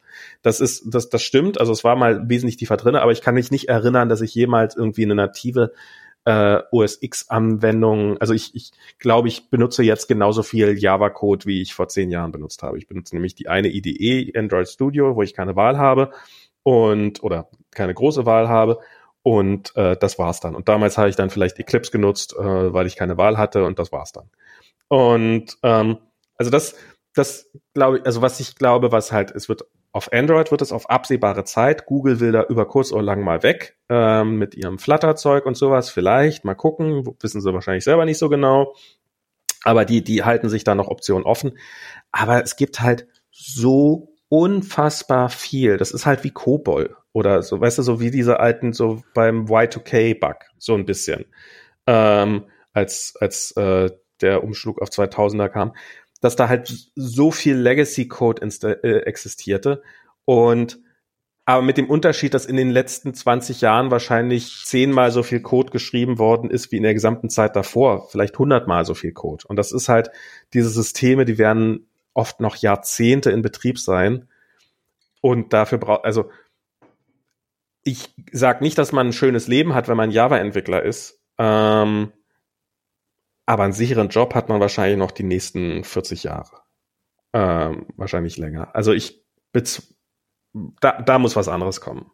Und das, und es ist auch, ich meine, was, was ist denn die Alternative? Es ist ja, ich, ich, ich halte es ja für ein, ich glaube ja, also, wenn jetzt alles in Rust neu geschrieben wird, also Java hat eine bestimmte Klasse von Problemen. Halt die die die Probleme, die es in C gab, die haben die das das dieses was mit dem Speichermanagement gesagt hast, das stimmt alles und das haben sie beseitigt. Diese diese Klasse, es gibt ganze Fehlerklassen, die einfach aufgehört haben zu existieren, die einfach nicht mehr passieren.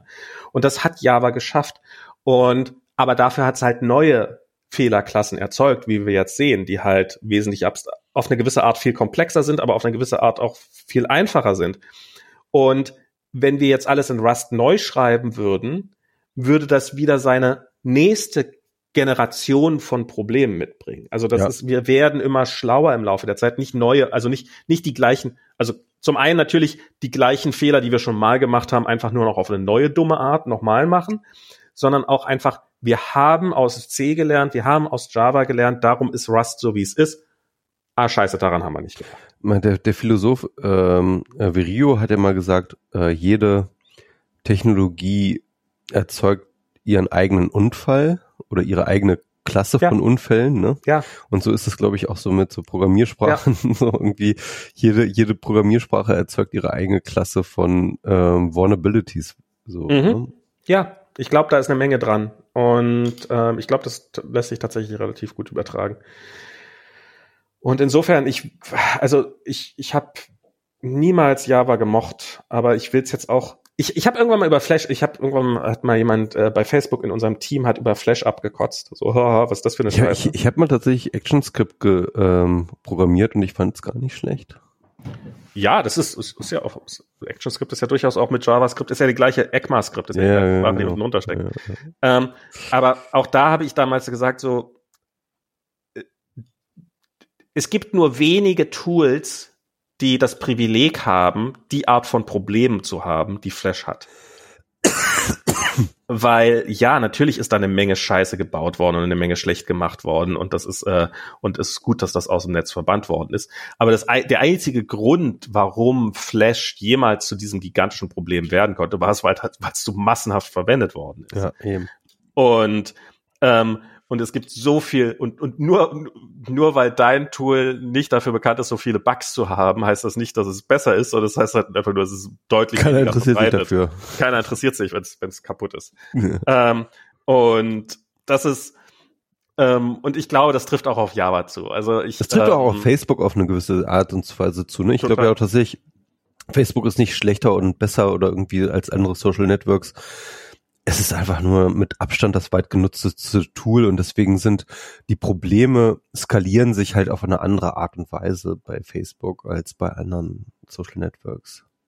Ja, also dass es normal geworden ist, dass Politiker quasi Kriegserklärungen über Twitter rausgeben oder sowas. Das ist ja, das ist, das, also die, die, die, die, die Reichweite ich meine, wir haben angefangen irgendwann mal, wir dachten Daten, wir, wir dachten Buffer Overflows zu verhindern, wäre unser größtes Problem, äh, wäre unsere, wäre unser größtes Problem. Wenn wir das geschafft haben, haben wir den ganzen Rest auch in der Tasche. Und jetzt stellst du plötzlich fest, dass man irgendwie ähm, den, den, den Zusammenbruch der Gesellschaft verhindern muss.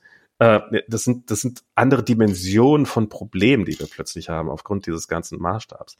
Ich frage mich auch so ein bisschen, ob die Probleme der Menschheit ähm, so die, die, also jetzt mit CO2-Ausstoß, das ist ja auch nur so ein Problem, weil wir es so unfassbar viel machen. Also es hat ja auch Jahr, Jahr, Jahrhunderttausende hat das ja, war das für die Menschheit kein großes Problem, dass wir, wann immer es geht, CO2 produziert haben, weil wir halt so wenige waren und weil wir halt so wenig Gelegenheiten hatten, CO2 zu produzieren.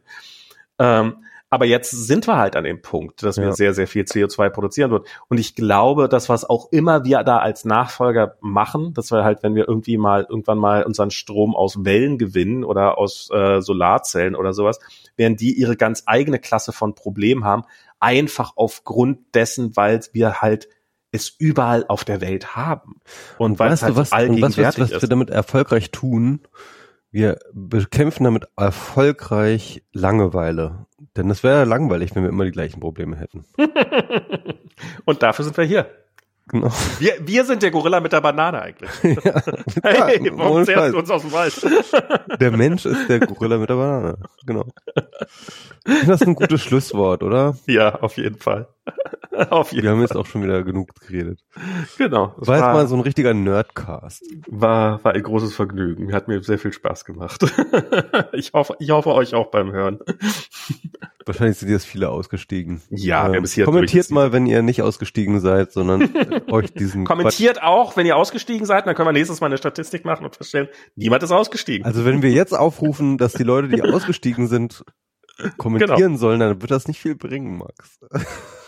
Doch. also wenn ihr bis jetzt nicht gehört habt, dann wenn ihr jetzt schon nicht Kommentar. mehr dabei seid, dann schreibt einen Kommentar. Genau. Und schon werden wir feststellen, dass 100% unserer Hörer bis zum Ende dabei sind. Yeah. Wie geil kann es denn sein? okay, vielen Dank. Bis zum nächsten Mal. Tschüss. Ciao.